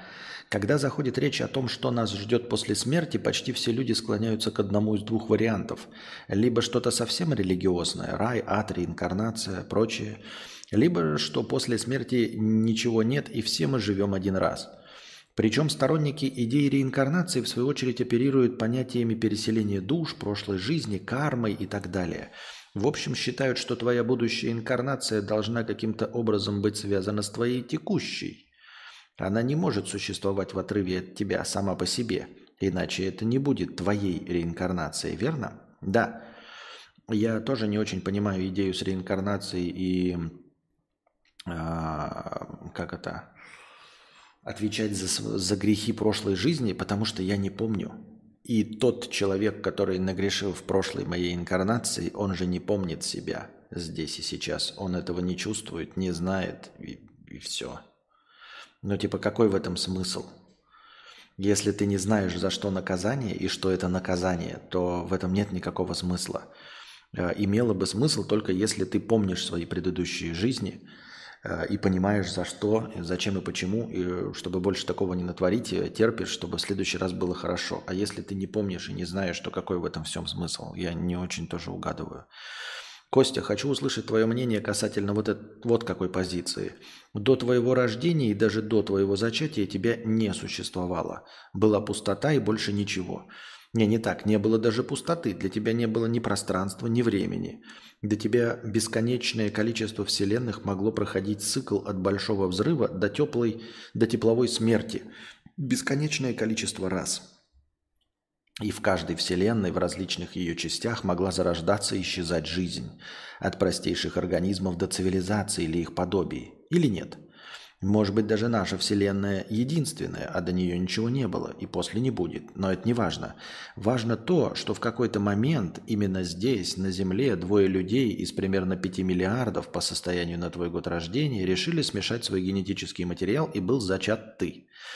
Эмбрион, следуя генетической программе, послушно всасывал материю из внешнего мира в виде питательных веществ, подготовленных организмом твоей матери, из которых формировался твой мозг, в котором потихоньку, помаленьку начало формироваться твое сознание. Не знаю, в каком возрасте ты впервые осознал себя. Скорее всего, этот процесс тоже не одномоментный. Но вот однажды ты, Константин Кадавр, осознал, что находишься здесь и сейчас, именно в этом теле. Почему здесь и сейчас? Почему в этом теле? Почему не в теле соседа Васи или сына миллиардера? Или не рептилоида из Альфа-Центавры? Избитый вопрос. Что такое сознание в метафизическом смысле? Почему ты – это ты, а я – это я? Случайность? Бросок костей? Возможно. Но очевидно, что произошел некий процесс, в результате которого из ничего, из пустоты зародилось твое сознание. И оно оказалось именно в этот период времени, именно на этой планете, именно в твоем мозгу. Неважно, как это работает, главное, что это произошло. Пока что назовем это процесс. Однажды ты, как и все мы, умрешь, твое сознание исчезнет, растворится в пустоте э, и вернется к тому состоянию, которое было до твоего рождения. Ничего, сингулярность. Вселенные будут продолжать рождаться и умирать бесконечное количество раз или не будут. Для тебя не будет такого понятия, как Вселенная или бытие. Для тебя не будет ни пространства, ни времени. Даже понятия пустота для тебя не будет. Ничего. А что мешает процессу повториться? Ведь практически все процессы во Вселенной цикличны. Звезды рождаются и умирают во вспышке, вспышке сверхновой. Галактики формируются вокруг сверхмассивной черной дыры, потихоньку умирают, когда перестают производить новые звезды. Жизнь на планете разрастается, вымирает вследствие катаклизма, затем разрастается вновь. Есть ли во Вселенной процесс, который происходит лишь один раз, помимо рождения самой Вселенной и появления пространственно-временного континуума? Ведь после смерти ты находишься в том же состоянии, из которого до этого уже происходил процесс зарождения твоего сознания. А раз начальные условия идентичны, почему этот процесс не может произойти еще раз? А потом еще и еще, так бесконечное количество раз в разные времена, периоды существования Вселенной. Не обязательно в будущем. Уже вижу, как ты спрашиваешь, ну повторится и чё? Да, именно это я и хотел спросить. Это будет другой человек или другое существо, может рептилоид, а может и таракан с примитивным подобием мозга. Схуя ли это буду я? Нет, положим, даже воплотиться почти полностью так же, как и я. Так в том и мякотка, что один раз это уже произошло. Из миллиардов живых организмов появился именно ты. Почему при тех же самых условиях это не может произойти снова? Может. И? Ну, может, и это буду я. Вот, допустим, такой же человек в следующем варианте цикла Вселенной, с абсолютно той же самой. И ты точности такой же. И задашь мне точности тот же самый вопрос. Ну и? Может, может. Может и происходит. Может и происходит. Может и нет. И что? Был ли я до этого? Ну, был. Буду ли я еще? Ну, буду. И чё? То есть не суть не в том, что буду ли я это я или не я. Меня не интересует вопрос «я». Вот ты говоришь там, что определяет, что ты – это ты, я – это я, а не Вася Пупкин. Меня этот вопрос вообще не интересует абсолютно нисколько. У меня нет проблем с собственным «я». Я не считаю, что оно что-то стоит. Я не переоцениваю ни значение своей личности в рамках Вселенной для остальных, как и для себя самого. То есть я не вижу ценности в собственном «я» и самосознании. Мне просто все равно.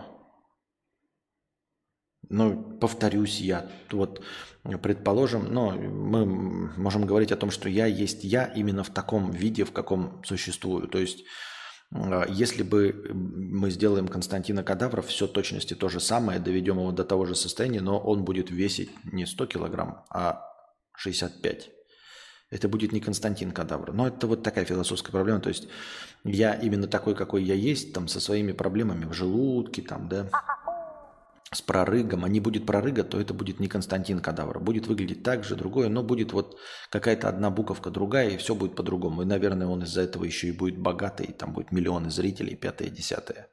Но это будет другой Константин Кадавр, потому что если мы делаем слепок личности с того, что я произношу, в течение своей жизни, то очевидно, что слепок э, произнесенного будет абсолютно другой, если у меня будет просто другой вес. То есть какая-то часть из того, что я говорил, будет другой, потому что я буду другого веса. Я не буду жаловаться на э, лишний вес, не буду жаловаться на то, что не завяжу шнурки, не буду жаловаться на проблемы с желудком, не буду жаловаться на то, что не могу похудеть. И, и все, и это уже будет изрядно другой человек.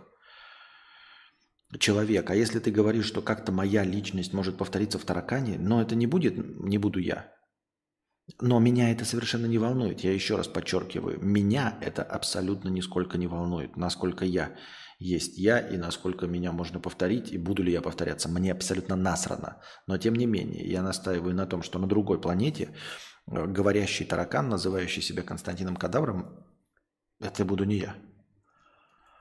И переселение, даже если бы была реинкарнация в религиозном смысле, что именно какая-то вот сущность типа души, типа какой-то информационный поток, который мы не можем сейчас зарегистрировать, после смерти покинул мое бренное тело и переместился в другое бренное тело таракана, то там не буду я, потому что это будет ну, тело таракана со своими другими проблемами. Там ножки нужно восемь штучек потереть друг об друга, вместо двух ручек помыть под э, умывальником. Но это меня совершенно не волнует. Меня проблема вот самосознания и устойчивости личности, э, устойчивости характера, и что я что-то из себя представляю, как вот информационный слепок, меня вообще не... Ну, я имею в виду слепок образа в голове. Меня это совершенно не интересует. Как Какая печаль. Кто я есть, а что я есть. Если бы сказали, не нужно сознание, ну давайте не будем, будем без сознания. Ну, как животное, то есть никакой мотивации, ничего. Окей, вообще похуй. Вообще похуй. Если честно.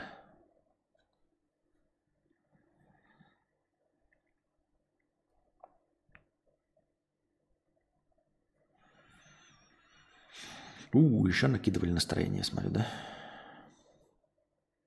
Дубликатор двадцать евро. Спасибо большое на продолжение. Дубликатор еще пятьсот рублей до этого. Ждем, какими наушниками пользуется автор в своей машине. Какими наушниками Джон Каллиган пользуется в своей машине? Судя по всему, никакими. Если он даже дома при гостях слушает мой подкаст с айпада, то тут уже будьте здрасте. О-о-о. О насущном. Ника пятьсот рублей. О насущном с покрытием комиссии. Спасибо за покрытие комиссии. Мудрец, хотелось бы услышать твое мнение относительно ситуации. Когда ты предан человеку десять лет, из которых год в браке, в которых ты меняешься, чтобы человеку всегда было приятно и комфортно находиться рядом с тобой, когда принимаешь все его позиции, взгляды на жизнь, даже если они ранее шли вразрез с твоими представлениями о жизни, когда учишься у него новому, чтобы быть на одной волне, когда для вашего совместного блага идешь за ним двадцать километров до границы с вещами, рассматриваешь переезд в другую страну, оставив здесь все от привычных обеденных вещей, обы... обыденных вещей до родных, которых накануне нынешней ситуации ставишь перед фактом. Когда хвалишь его и гордишься им, восхищаешься и бесконечно ценишь, что он такой замечательный, что рядом с тобой. Он вдруг пишет простыню на просторах интернета о том, что страдает по коллеге, что не знает, как ему быть. Лучше узнать объект внеземной любви, внезапной любви, бросив жену, или отдалиться, и в то же время идет с ней на очередное мероприятие. А ты, зажавшись в калачик, сидишь у батареи под окном и слушаешь этот рассказ, плачешь, не зная, что будет дальше. Расстаться точно нет. Только если собьет машина или неудачно подскользнусь, в обоих случаях насмерть сразу. Сегодня месяц, как я нахожусь в этом состоянии, желание выйти в окно. Я готова на все для сохранения нашей семьи и ее развития. Но что же он? Неизвестно.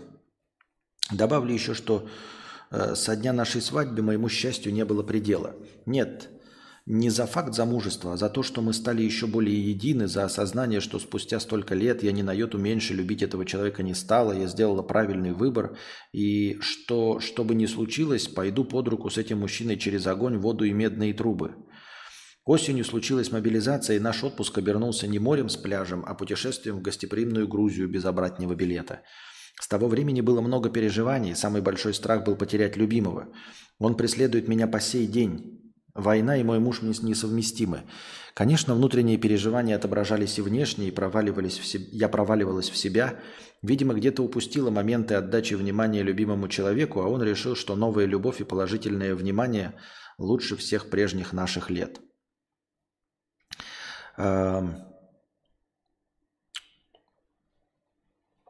Слушай, ну я думаю, что типа, вот ты говоришь, семья... Это хорошо, да? У меня вставки нет теперь. Семья – это хорошо. Но, типа, на людях свет клином не сходится вообще в целом. И э, я не про на... циничное, типа, незаменимых людей не бывает, а про то, что э, нужно...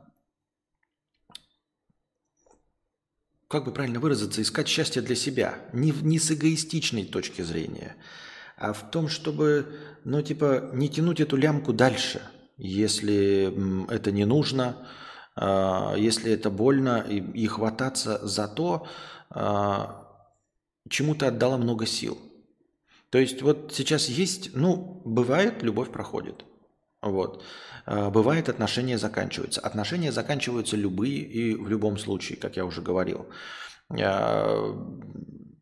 Хочется сказать, в лучшем случае один из умирает или оба, но нельзя сказать, что в лучшем случае. Ну, то есть, типа, в романтичном варианте событий все доживают до старости, ну, а потом все равно один умирает чуть-чуть пораньше другого, за исключением редчайших сказочных случаев, когда э, жили долго и счастливы и умерли в один день. И если не жили долго и счастливы и умерли в один день, то в какой-то один прекрасный, не очень плохой момент – один из э, семьи умирает, и остальные страдают.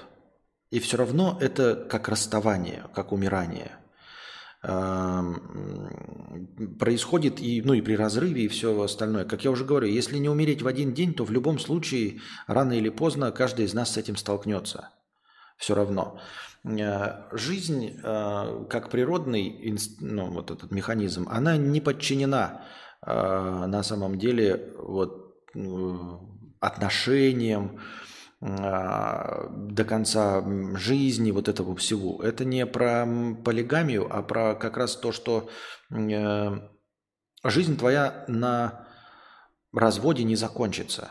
Но просто не закончится, и все. Вон пишут, Ольга, ужасная ситуация, он не стоит того. Я не знаю, стоит ли он того или нет, стоит ли сохранять или нет отношения, бороться за них или все остальное. Это вам решать. Можно бороться, можно нет. Я сторонник того, что в мире настолько много вариантов, что можно проделывать что угодно. Есть люди, в том числе даже звезды, которые там, как вот там Иван Ургант, там к своей однокласснице, женится на своей бывшей однокласснице спустя много-много лет там других отношений. Есть такие, как там Бен Аффлек и Дженнифер Лопес, которые начали одни отношения, не довели их до брака, разбежались, в других браках понарожали кучу детей, развелись и заново сошлись. Вот. Все, что угодно может быть.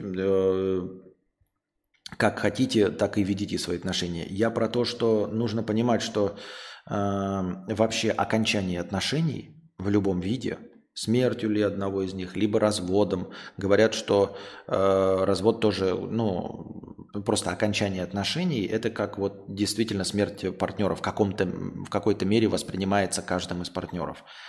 Так что в любом случае это, конечно, негативные эмоции, но тем не менее это не конец жизни.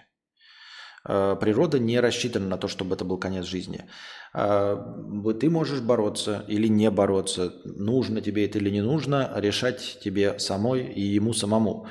Но я хочу сказать, что окончание отношений – это не конец жизни. Вот. И аргументы вроде «я вложил слишком много», ты в твоем случае вложила много сил в отношения – на самом деле ни хрена не работает. Ну, типа, в какой в этом смысл? Вот если ты купил машину, условно, там, «Жигули» за пятьдесят тысяч, ремонтируешь, сто тысяч вложил, в двести тысяч вложил, а потом эта машина сгорает в пожаре.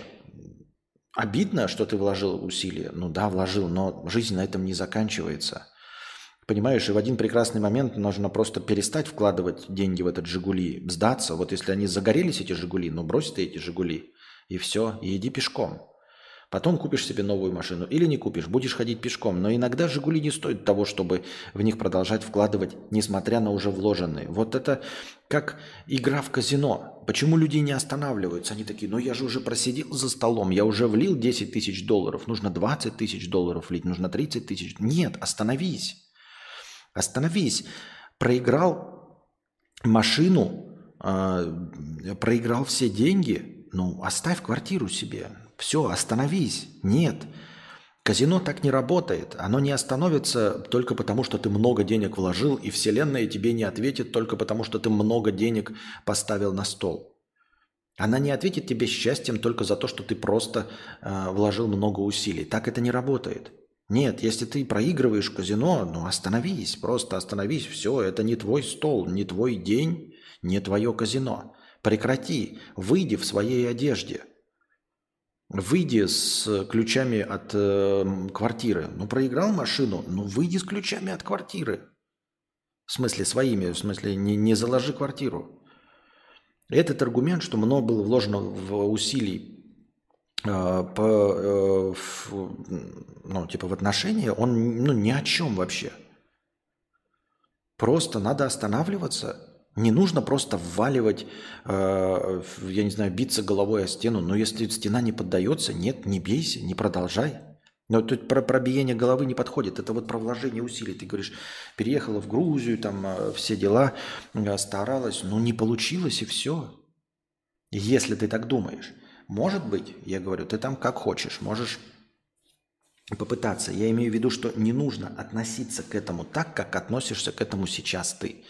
что это все конец, столько усилий положено, и если мы разорвемся, то только смерть. Нет, ничего не произойдет. Ты погорюешь, к психотерапевту сходишь, к психологам, если надо, и все. Ну, вот ставим на одно и не знаем. Ну, поставили, проиграли. Смириться с потерями и идти дальше. Смириться с потерями и идти дальше. На этом не заканчивается ничего.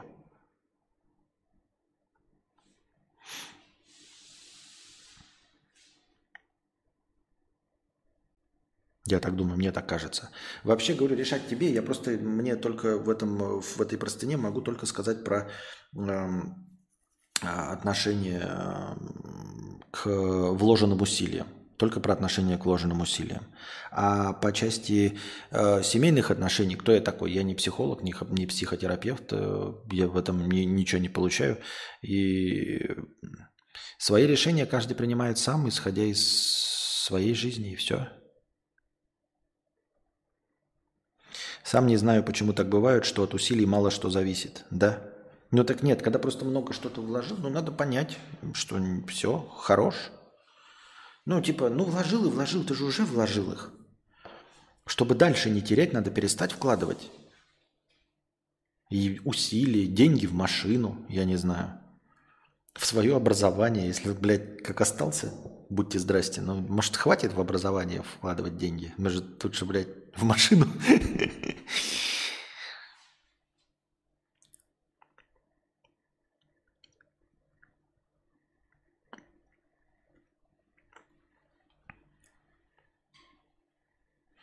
Вот Томми пишет, ты вкладывал, да, но ты и пользовался этим, был в этом, теперь можно вкладывать в другое и также счастливо, счастливо быть в новом, да? Да. Вот. И нельзя сказать, что твое поведение было неверно в отношениях, типа не надо разочаровываться в людях и говорить, ой, я столько вот э, шел навстречу своему партнеру, а потом мы разошлись на чем, да? И я разочаруюсь во всех и, и буду хуй клать на отношения. Нет, ты все правильно делал в отношениях и, и получал удовольствие, и получишь удовольствие в следующих отношениях тоже, идя на компромисс, там, принимая какие-то спорные точки зрения партнера, и следующий партнер будет принимать какие-то твои спорные точки зрения. Вы будете приходить к какой-то совместной точке зрения, и будете наслаждаться друг другом. Поведение все было правильное. То есть нельзя сказать, что типа вот я вкладывала в «Жигули» двести пятьдесят тысяч рублей, а она потом там сгорела или сломалась, или все еще едет хуево. Мне нужно избавляться от этой тачки. В следующую тачку вкладывать не буду. Нет. Надо вкладывать. И само по себе то, что просто в этой тачке все, ты положила, поездила, но в следующую машину надо точности также вкладывать усилия, красить, менять масло, ухаживать.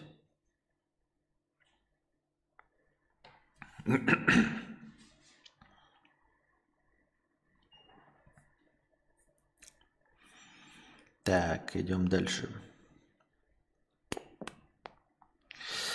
Проверяем источники. сто рублей с покрытием комиссии. Спасибо за сто рублей с покрытием комиссии. В Объединенных Арабских Эмиратах, это к тому разговору о том, что запрещено Криштиану Роналду жить не в отношениях.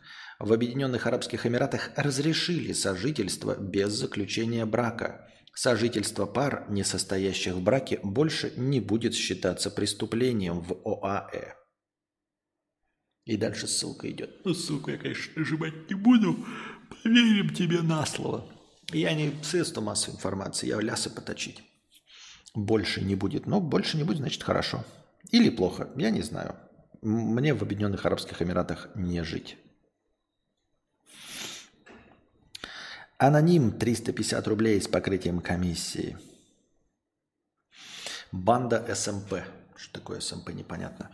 Привет, богатей. Причем богатей с большой буквы. Мне э, нравится. Надо переименовать себя. Может быть, знаешь, это как корабль назовешь, так он и поплывет. Вот как яхта «Беда» была, э, которая была изначально победой в знаменитых приключениях капитана Врунгеля. Может быть, я тоже кадавр, и это накладывает какие-то, знаете, негативные ауры. Ну, э, шутки шутками.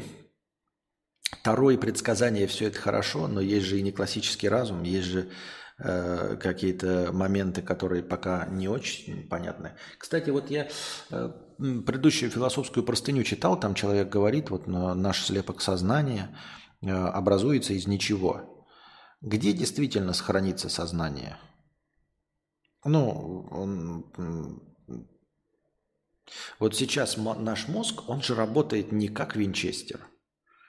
Это же не как компьютер. Он же работает пиздец по другой логике. Там нет простых э, двоичных кодов один один ноль и логических решений. Это же не логические решения. И даже с натягом философским, что там просто сложные, многокритерийные логические решения, нет. Ни хрена подобного. Если сто людей с одной и той же информацией принимают сто разных решений, и говорить о том, что у них разный опыт, и это тоже накладывает свой отпечаток, но это как-то странно. На самом деле я склонен думать, что человек вообще, в принципе, руководствуется нихуя не логикой. Я имею в виду, мозг работает не как логическая машина. Что забыть, о чем помнить, о чем беспокоиться, о чем нет. Если ты об этом беспокоишься, и оно накладывает на тебя, точнее заставляет тебя принимать решения вот одним образом, а потом ты начинаешь принимать таблетки или ходить к психотерапевту, и твое настроение меняется, и ты начинаешь по-другому принимать решения. Ну какой же это компьютер? Какой же компьютер? Я сегодня помню имя актера, а через два часа не помню имя актера. А потом посплю еще раз и помню имя актера. Ну разве это компьютер? Это же какая-то хуйня, блядь. Это какой-то ебаный лототрон. А, таким образом, можно ли посчитать объем информации, который хранится в моем мозге? И, и я к тому, что если у меня а, хранится какой-то объем информации в мозге, то какой предельный объем мозга, предельный объем информации вот в размере моей черепной коробки, который можно хранить? Ну, как вот в Джонни Мнемоник. И следующий вопрос. А как... Какой предельный объем информации можно хранить, эм, как вам сказать-то, ну, в объеме средства для хранения информации? Я попытаюсь сейчас правильно задать вопрос. Но вот, например, можно ли сохранить всю информацию поатомно о теле меня, но, например, в, на эс эс ди-накопителе? Ну вот эс эс ди-накопитель, он будет маленький. Информация обо мне большего объема, чем я, но большего, чем вот эта флешка, будет храниться на эс эс ди-накопителе. Вы скажете, ну, в принципе, да, вот насколько нужна, важна вообще информация, то есть... Э, Пока мы записываем сначала всю мою память, да, из головы, там э, ровно каждый изгиб моего тела, все вот, блядь, грязь под ногтями, все-все-все-все-все мое тело описываем, все нормально. Это все действительно отличает меня от остальных людей. Но когда мы начинаем спускаться на какой-то э, молекулярный уровень, я перестаю отличаться по составу от всех нас. Правильно? То есть, по сути дела, когда мы уменьшим информацию до атомарного уровня, то получится, что у меня просто какое-то количество э, таких химических элементов, какое-то количество других химических элементов, но химические элементы, составляющие меня, они целиком такие же, как и химические элементы, составляющие Максима Жигадла, правильно? Они одинаковые. То есть, по сути дела, для того, чтобы описать мое тело, нужно просто описать положение в пространстве, условно говоря, молекул. Правильно? И эта же информация не, наверное, не столько много места займет, сколько она занимает вот сейчас. Сейчас информация о моем теле – это вот мое тело, объем условный. Ну, если Вселенная бесконечна, какой может быть объем? Ну, как-нибудь так. Вот. Сейчас информация о моем теле занимает объем моего тела. Мы можем сжать ее, правильно, туда. Я имею в виду, что информация, а, она занимает меньше пространства во Вселенной. То есть э, информация об объекте, она не подчиняется законам физики, законам сохранения энергии, законам сохранения э, вещества. Я правильно понимаю? Ну, в мозге под сотню миллиардов нейронов, которые не опишешь в один байт никак. Потом еще есть сеть связей нейронов, каждую в каждом, там как бы капсда инфы. Сотни миллиардов нейронов. Нейроны это состоят из молекул. То есть если мы уменьшимся до атомарного уровня, нейроны твои состоят из тех же нейронов, что и я. Но расставим их в том же порядке условно.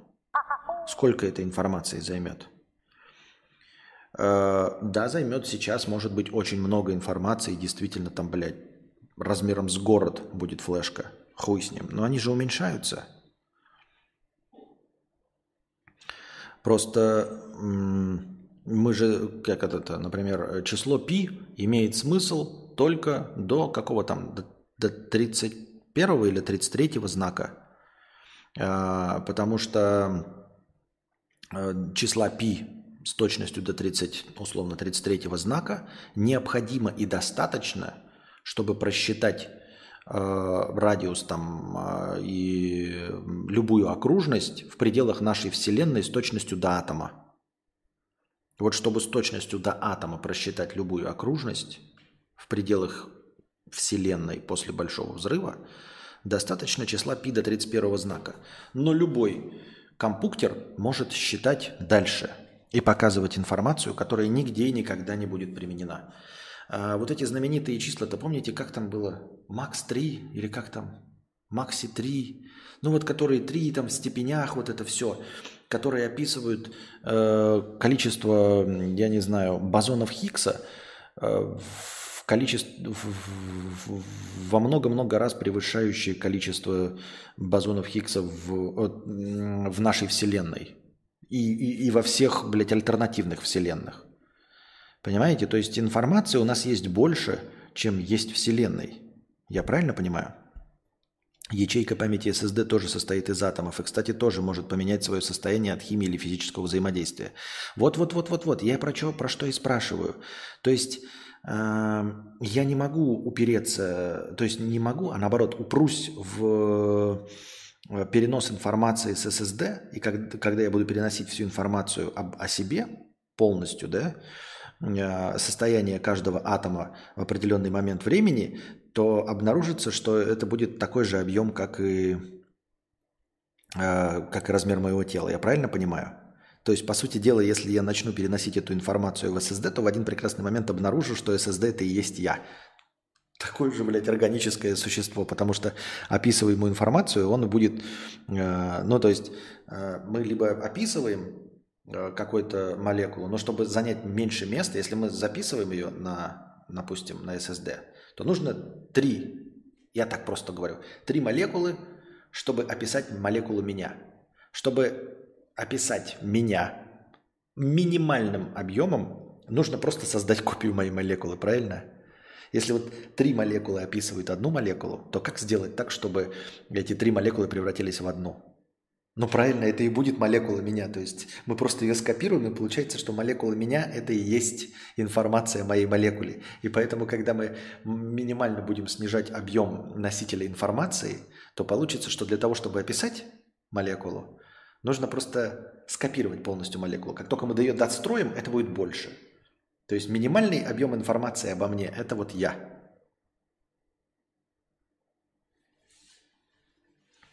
Не исключено, что будет плюс человек, плюс раз, э, по размерам, но кремниевый.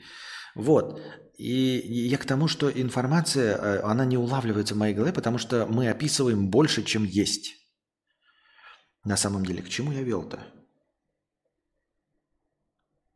Ну, это как в, есть э, мнение, что если ты будешь э, собирать... Где же я а, про, читал про вот эти хайрезные плееры музыкальные, что на самом деле они, конечно, ты там переплачиваешь чуть-чуть за бренд э, аудиофильский, но есть какие-то энтузиасты э, в Америке, ну, вот эти, которые сами паяют все вот это, и они приходили к выводам, что если ты начнешь паять сам себе этот плеер, просто как берут такой, плеер стоит там сто тысяч рублей, смотрят, там два аудиопроцессора. Эти два аудиопроцессора стоят по десять тысяч. Ну, плюс там еще микросхемок, и получится, ну, тридцать тысяч, но не, но не сто же тысяч. А когда начинают паять, то выходит, что если ты соберешь все, все те же самые компоненты, то ты выйдешь в себестоимость восемьдесят тысяч. Ну и плюс вот э, э, сколько ты времени потратил на труд, то и выходит сто тысяч, что ты не можешь собрать э, плеер э, дешевле, чем он есть э, на рынке. И я не знаю, наверное, кто-то попытался что-нибудь другое, но понятное дело, что если вы попытаетесь сами вручную собрать линзу какую-нибудь для фотоаппарата, то у вас получится гораздо дороже, потому что вы не, у вас нет технологий. Но на плеерах тут суть в том, что как бы там схемотехника вся известна. Там все описывается, там делаются фотографии, и ты, по идее, можешь сам паяльником все это спаять. Но когда ты начинаешь паять паяльником и покупать эти компоненты, то в конечном итоге ты получаешь ту же самую цену. Атом – это условная единица записи на эс эс ди. В мозгу это все динамично, пока что нам не понять. Там другие... Вот я тебе и говорю, что там другие принципы э, записи и всего остального. Как я вот этом философском заранее в предыдущем простыне, что есть сознание? Какой объем оно занимает? И может ли оно перемещаться в другие? Если мы сейчас не можем в мозгу считать ни информацию, ни образ, ни текст, условно. Ну, то есть мы же не можем взять вот к мозгу подключиться и получить то же самое, что получаю я. Никак. Вы можете там увидеть, что активность такой-то доли мозга повысилась, когда я забеспокоился. Когда я покакал, другая активность в друг, другой части мозга. А конкретно за что отвечает каждый нейрон и что он делает, так, чтобы вот прям подключился здесь такие, опа, Кадавр представил себе толстожопую рыжую негритянку. И прям четко нарисовали так, как я себе ее представил. Такого же нет. То есть понимания этого нет. Понимания, как эта информация двигается здесь, нет. С чего вы взяли, что эта информация не передается куда-то? Ну, то есть, если вы ее не можете считать, если у вас нет приборов, чтобы понять, то с чего вы взяли, что она не передается куда-то и не перемещается? То есть, с чего вы взяли, что после смерти вот этот поток сознания не идет куда-то дальше? Ну, просто вот не выплескивается и не идет дальше.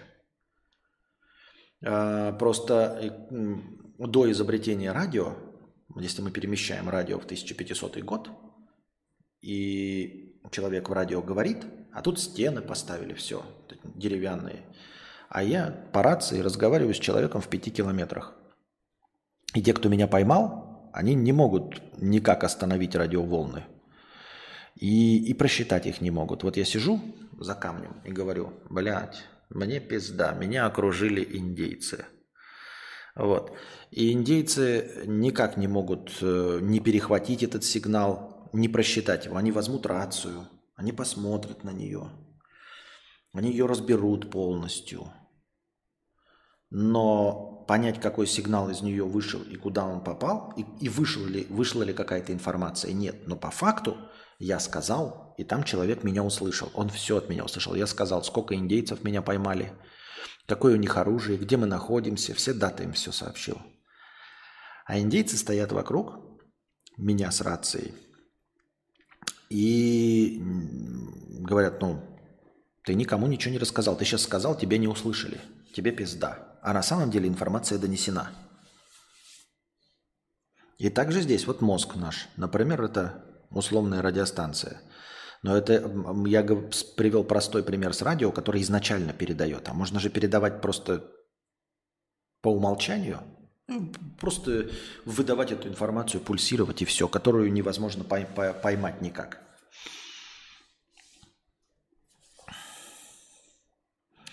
Кстати, другой прикол. Думал ли ты, сколько объемов в кубометрах в серверах Google занимают все твои стримы и тому подобное? Следующие нет.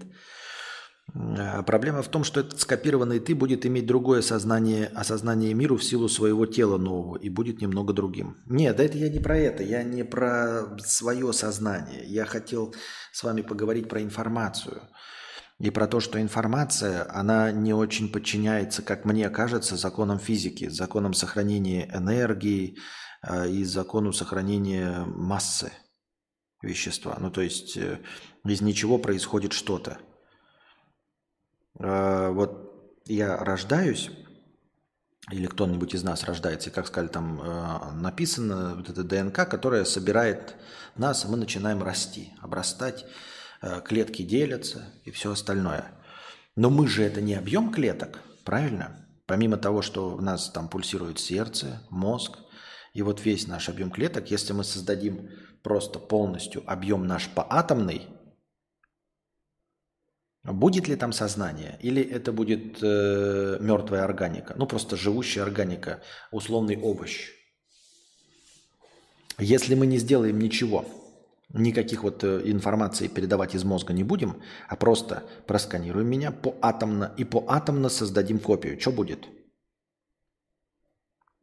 И запустим сердце. Что будет? Ну, понятно, мы не говорим, что там чуть-чуть отличается тело, естественно, чуть-чуть другое существо будет, понятно. Но условно в нем вообще-то сознание будет, если мы поатомно соединим. То есть это где-то записано на уровне атома, или сознание это что-то другое. И это будет просто овощ органический. То есть это тело человека, который пульсирует, но не соображает ничего. Или если мы поатомно сделаем, то это будет копия меня. То есть надо просто создать достаточно точную копию меня. Я думаю, идеальный клон. И это будет клон с сознанием, думаешь? Какова точность? Насколько точно нужно? По атомно или вплоть еще там ниже опускаться нужно? Или до атомов достаточно?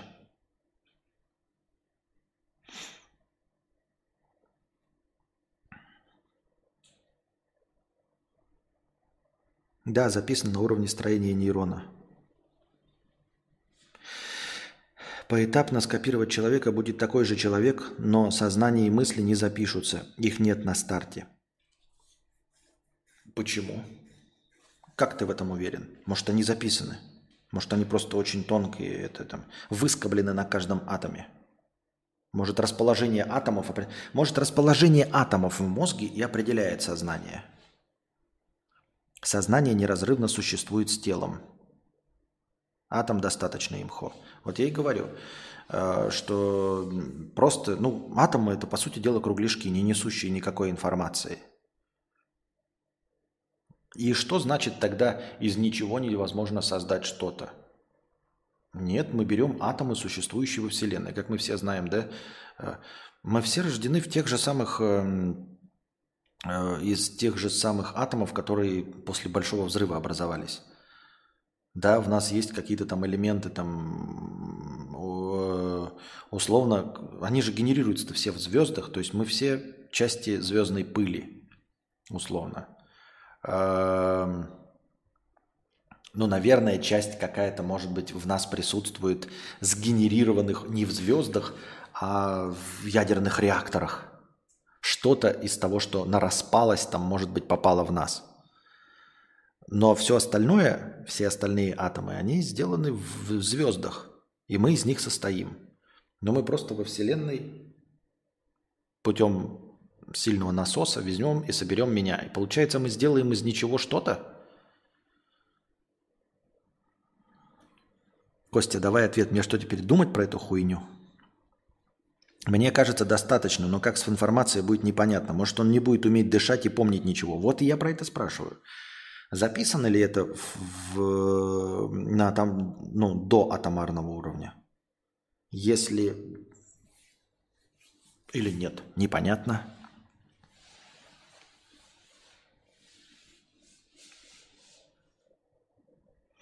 Сознание программируется физической окружающей средой. Если можно воссоздать среду, можно воссоздать клон сознания. Мы не говорим про воссоздавание клона сознания, мы не говорим про перенос. Ты говоришь про перенос. Я говорю просто полную копию. Где записана моя личность? Не надо мне воссоздавать среду. Все, я уже есть. Нужно просто скопировать мою личность, скопировать мое сознание. Удастся ли его скопировать, поатомарно скопировав мое тело? А если создадим поатомарно копию тела и обнаружим, что сознания-то в нем нет, это значит, что информация хранится либо на более глубоком уровне, чем атомы, либо вообще случайным образом хранится в голове. То есть по совершенно неизвестной технологии.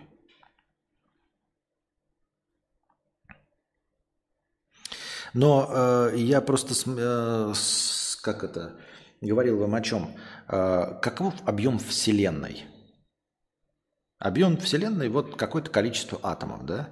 И мы из ничего не можем создать что-то. А точно не можем. Вот в вашем сознании я там рассказ «Чердак» написал про козла с перевернутой головой. Но ведь козла с перевернутой головой не существует. Его нигде нет. Но я его создал в вашем сознании. Вот ваше сознание, оно считается объемом Вселенной?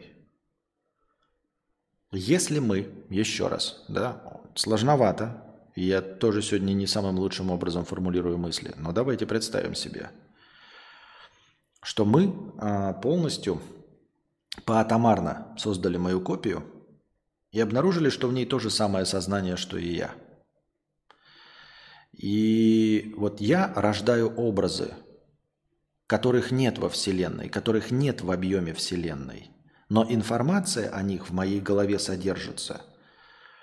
Является ли это частью Вселенной? Или являются ли мои фантазии частью Вселенной? Просто измерить это будет тогда вообще никаким образом невозможно. Я прямо сейчас могу внедрять в вашу голову какой угодно объем информации. Вот, вот смотрите, вот вы сейчас о чем-то думаете, слышите меня, да? А теперь представьте себе планету. Представьте себе планету серого цвета. И вот на этой серой планете живут триллион существ, однополых существ, состоящих из слизи и камня. И вот эти существа из слизи и камня на бесконечной скорости мчатся к планете Земля, чтобы захватить ее. У них они не тратят ни силы, ни энергии. Вот они двигаются по какому-то другому принципу. И вот сейчас у вас в голове, у каждого из вас, кто слушал меня, фантазийно возникла эта планета с серыми существами, населенная триллионом существ. Этих существ нигде нет. Но вот в голове у каждого сейчас появилась информация об этой планете. У вас есть информация об этой банке. И вот эта банка физически существует. А я вам сейчас внес информацию о планете. Чем отличается информация в вашей голове о планете от информации об этой банке? Если Вселенная бесконечна и в ней существует все, что возможно,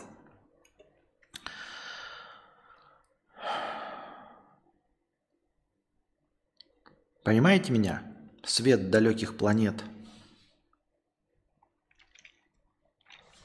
в наших головах.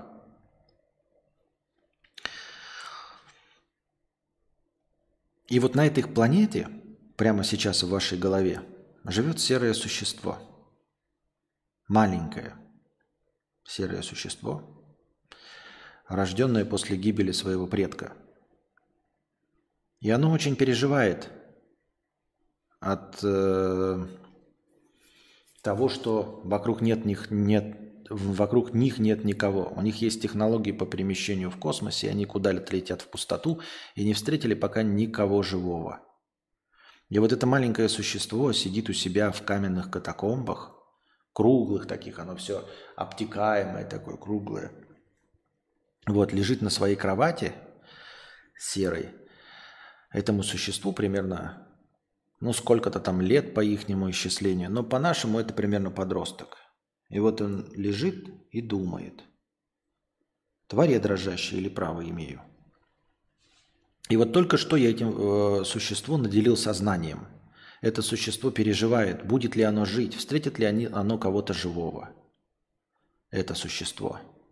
И все, в моем сознании только что, и в вашем, если у вас это работает, да? Я только что создал мир с живым существом, переживающим, найдут ли они кого-то. То есть, по сути дела, я в голове сейчас сгенерировал что-то вроде игры «Ведьмак». Кто-то придумал ведьмака и наделил его сознанием, что вот он ходит, волшебник, о чем-то думает и переживает. А вот это наше серое существо, оно тоже теперь обладает сознанием в голове каждого из вас. Оно обладает сознанием. То есть, внутри вас сейчас создана мим- симуляция с планетой, с триллионом жителей, и с серым маленьким существом, которое летит и беспокоится, будет ли кто-то живой. И оно сейчас там сидит и думает. А вот мое сознание, оно сидит и не знает, и никогда не узнает о нас, никогда не узнает ни о тебе и ни обо мне.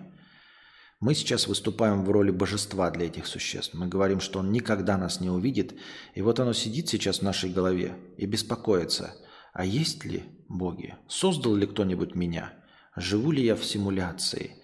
И я устанавливаю правила. Я говорю, он никогда не узнает, живет он в симуляции или нет. Прямо сейчас в голове каждого из вас планета, на ней серые триллионы существ и маленькое существо, которому мы только что обозначили правила, что он никогда не узнает, в симуляции он или нет, и создан ли он по чьей-то прихоти. Но вот в голове у нас уже есть эта симуляция, и он там существует, и он не знает, и не, узна- не узнает, и не увидит. Является ли это частью Вселенной? Занимает ли это какой-то объем? Вы скажете, ну, наверное, занимает объем нашего головного мозга. Но пока я вам это не описал, этого не было. Я вам описал, этого не было. И я сейчас вот это вам описал, и оно в вашей голове появилось. Оно обрело объем. Появилось дополнительное что-то, информация из ничего. Вот сейчас в каждой у вас голове есть маленькая сказка, маленькая симуляция с большой, огромной серой планетой, с триллионом серых каменных жителей и с маленьким существом, беспокоящимся, в симуляции он или нет. Мы только что из ничего создали этот образ в наших головах, и он существует. Что изменилось во Вселенной? Какой-то объем добавился? Хорошо, не добавился, потому что мы остались при своем. У меня количество атомов, у вас количество атомов. Мы все остались при своем. Но где тогда эта планета? Она записана в голове каждого из нас. То есть информация о ней записана. О существовании этой планеты. Пусть и фантазийно, но где-то, в сказке. А сказка это что? Сказка это какая-то симуляция? Чем отличается ваше сознание вот этой банки, которую вы не видите и не чувствуете, от осознания, от осознанности этой планеты? Как много можно нагенерировать? Пока вы лежите, ничего не думаете, окей, просто вот так вот, э, как эти нейроны туда-сюда, ничем не занимаются. А вот я сгенерировал у вас симуляцию в голове с планетой. Вот теперь лежите перед сном и думаете, что думает это серое маленькое существо, как оно переживает и о том, что оно никогда не узнает о симуляции. А вы можете ему сказать, что узнает. Вы можете прямо сейчас сказать, я не хочу так. Пусть раздастся голос с небес и скажет, я только что придумал тебя. Он спросит, кто ты? Ты знаешь, есть другой мир, там живем мы.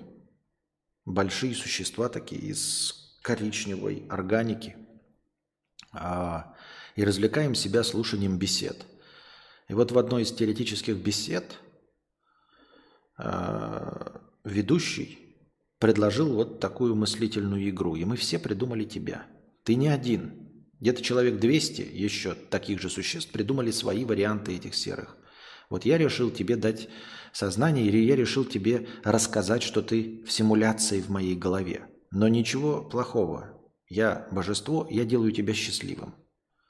Вот теперь ты счастлив. Просто счастлив ни почему. Ты будешь счастлив и радоваться жизни. И вы обязательно кого-нибудь встретите. Самые лучшие миры тебя ждут. Я могу даже стереть у тебя информацию о симуляции. Зачем это? Просто даже не думай никогда о том, что это симуляция. И не задавайся вопросом. Просто будь счастлив.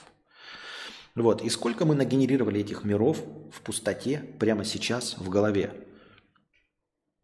Может, они где-то существуют? Если все во Вселенной имеет объем, если нельзя из ничего создать что-то, если закон сохранения массы работает, то значит мы информацией, которую только что в голове нагенерировали, мы где-то в непонятной части Вселенной собрали атомы вот в эту историю про планету. Или нет? Если нет, то что есть информация? Что этот образ планеты и этого маленького жителя? Что это такое? Его нет во Вселенной, нигде. Никакой объем оно не занимает. Просчитать это нельзя.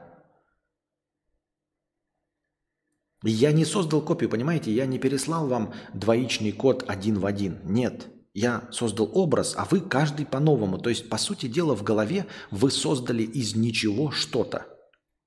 Сами. По моему описанию, но из ничего что-то создали. Что это? Это нельзя осязать. Это нельзя понюхать, потрогать, погладить. Это вы придумали, но оно же в голове есть. Информация же об этом в голове есть, если мы пользуемся этой терминологией. Информация в голове есть, значит, что-то в голове есть. Вот что это? Биты, байты, волны.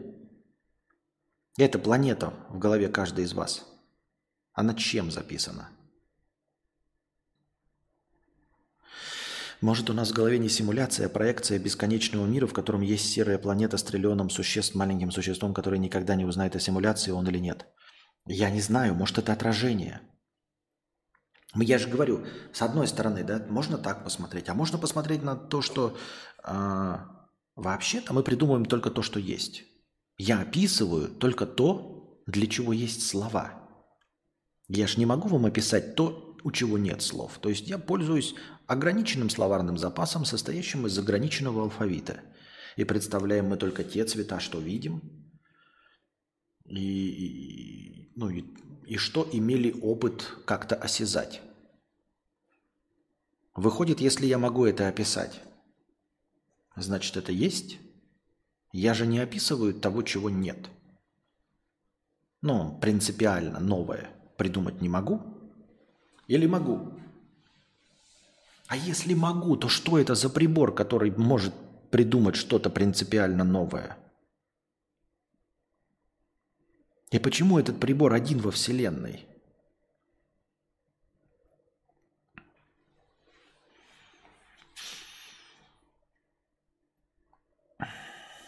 Вот такой вот сегодня получился подкаст. Мы ушли в глубокий минус. У нас еще куча осталось не до... читанных донатов, но я их обязательно прочитаю, никуда они не денутся, это наша традиция отставать в развитии. Приходите завтра, приносите ваши добровольные пожертвования на подкаст завтрашний, приносите хорошее настроение, становитесь спонсорами на Boosty и в YouTube. Спасибо всем огромное, надеюсь, вам понравилось. Хорошего вам вечера, пока.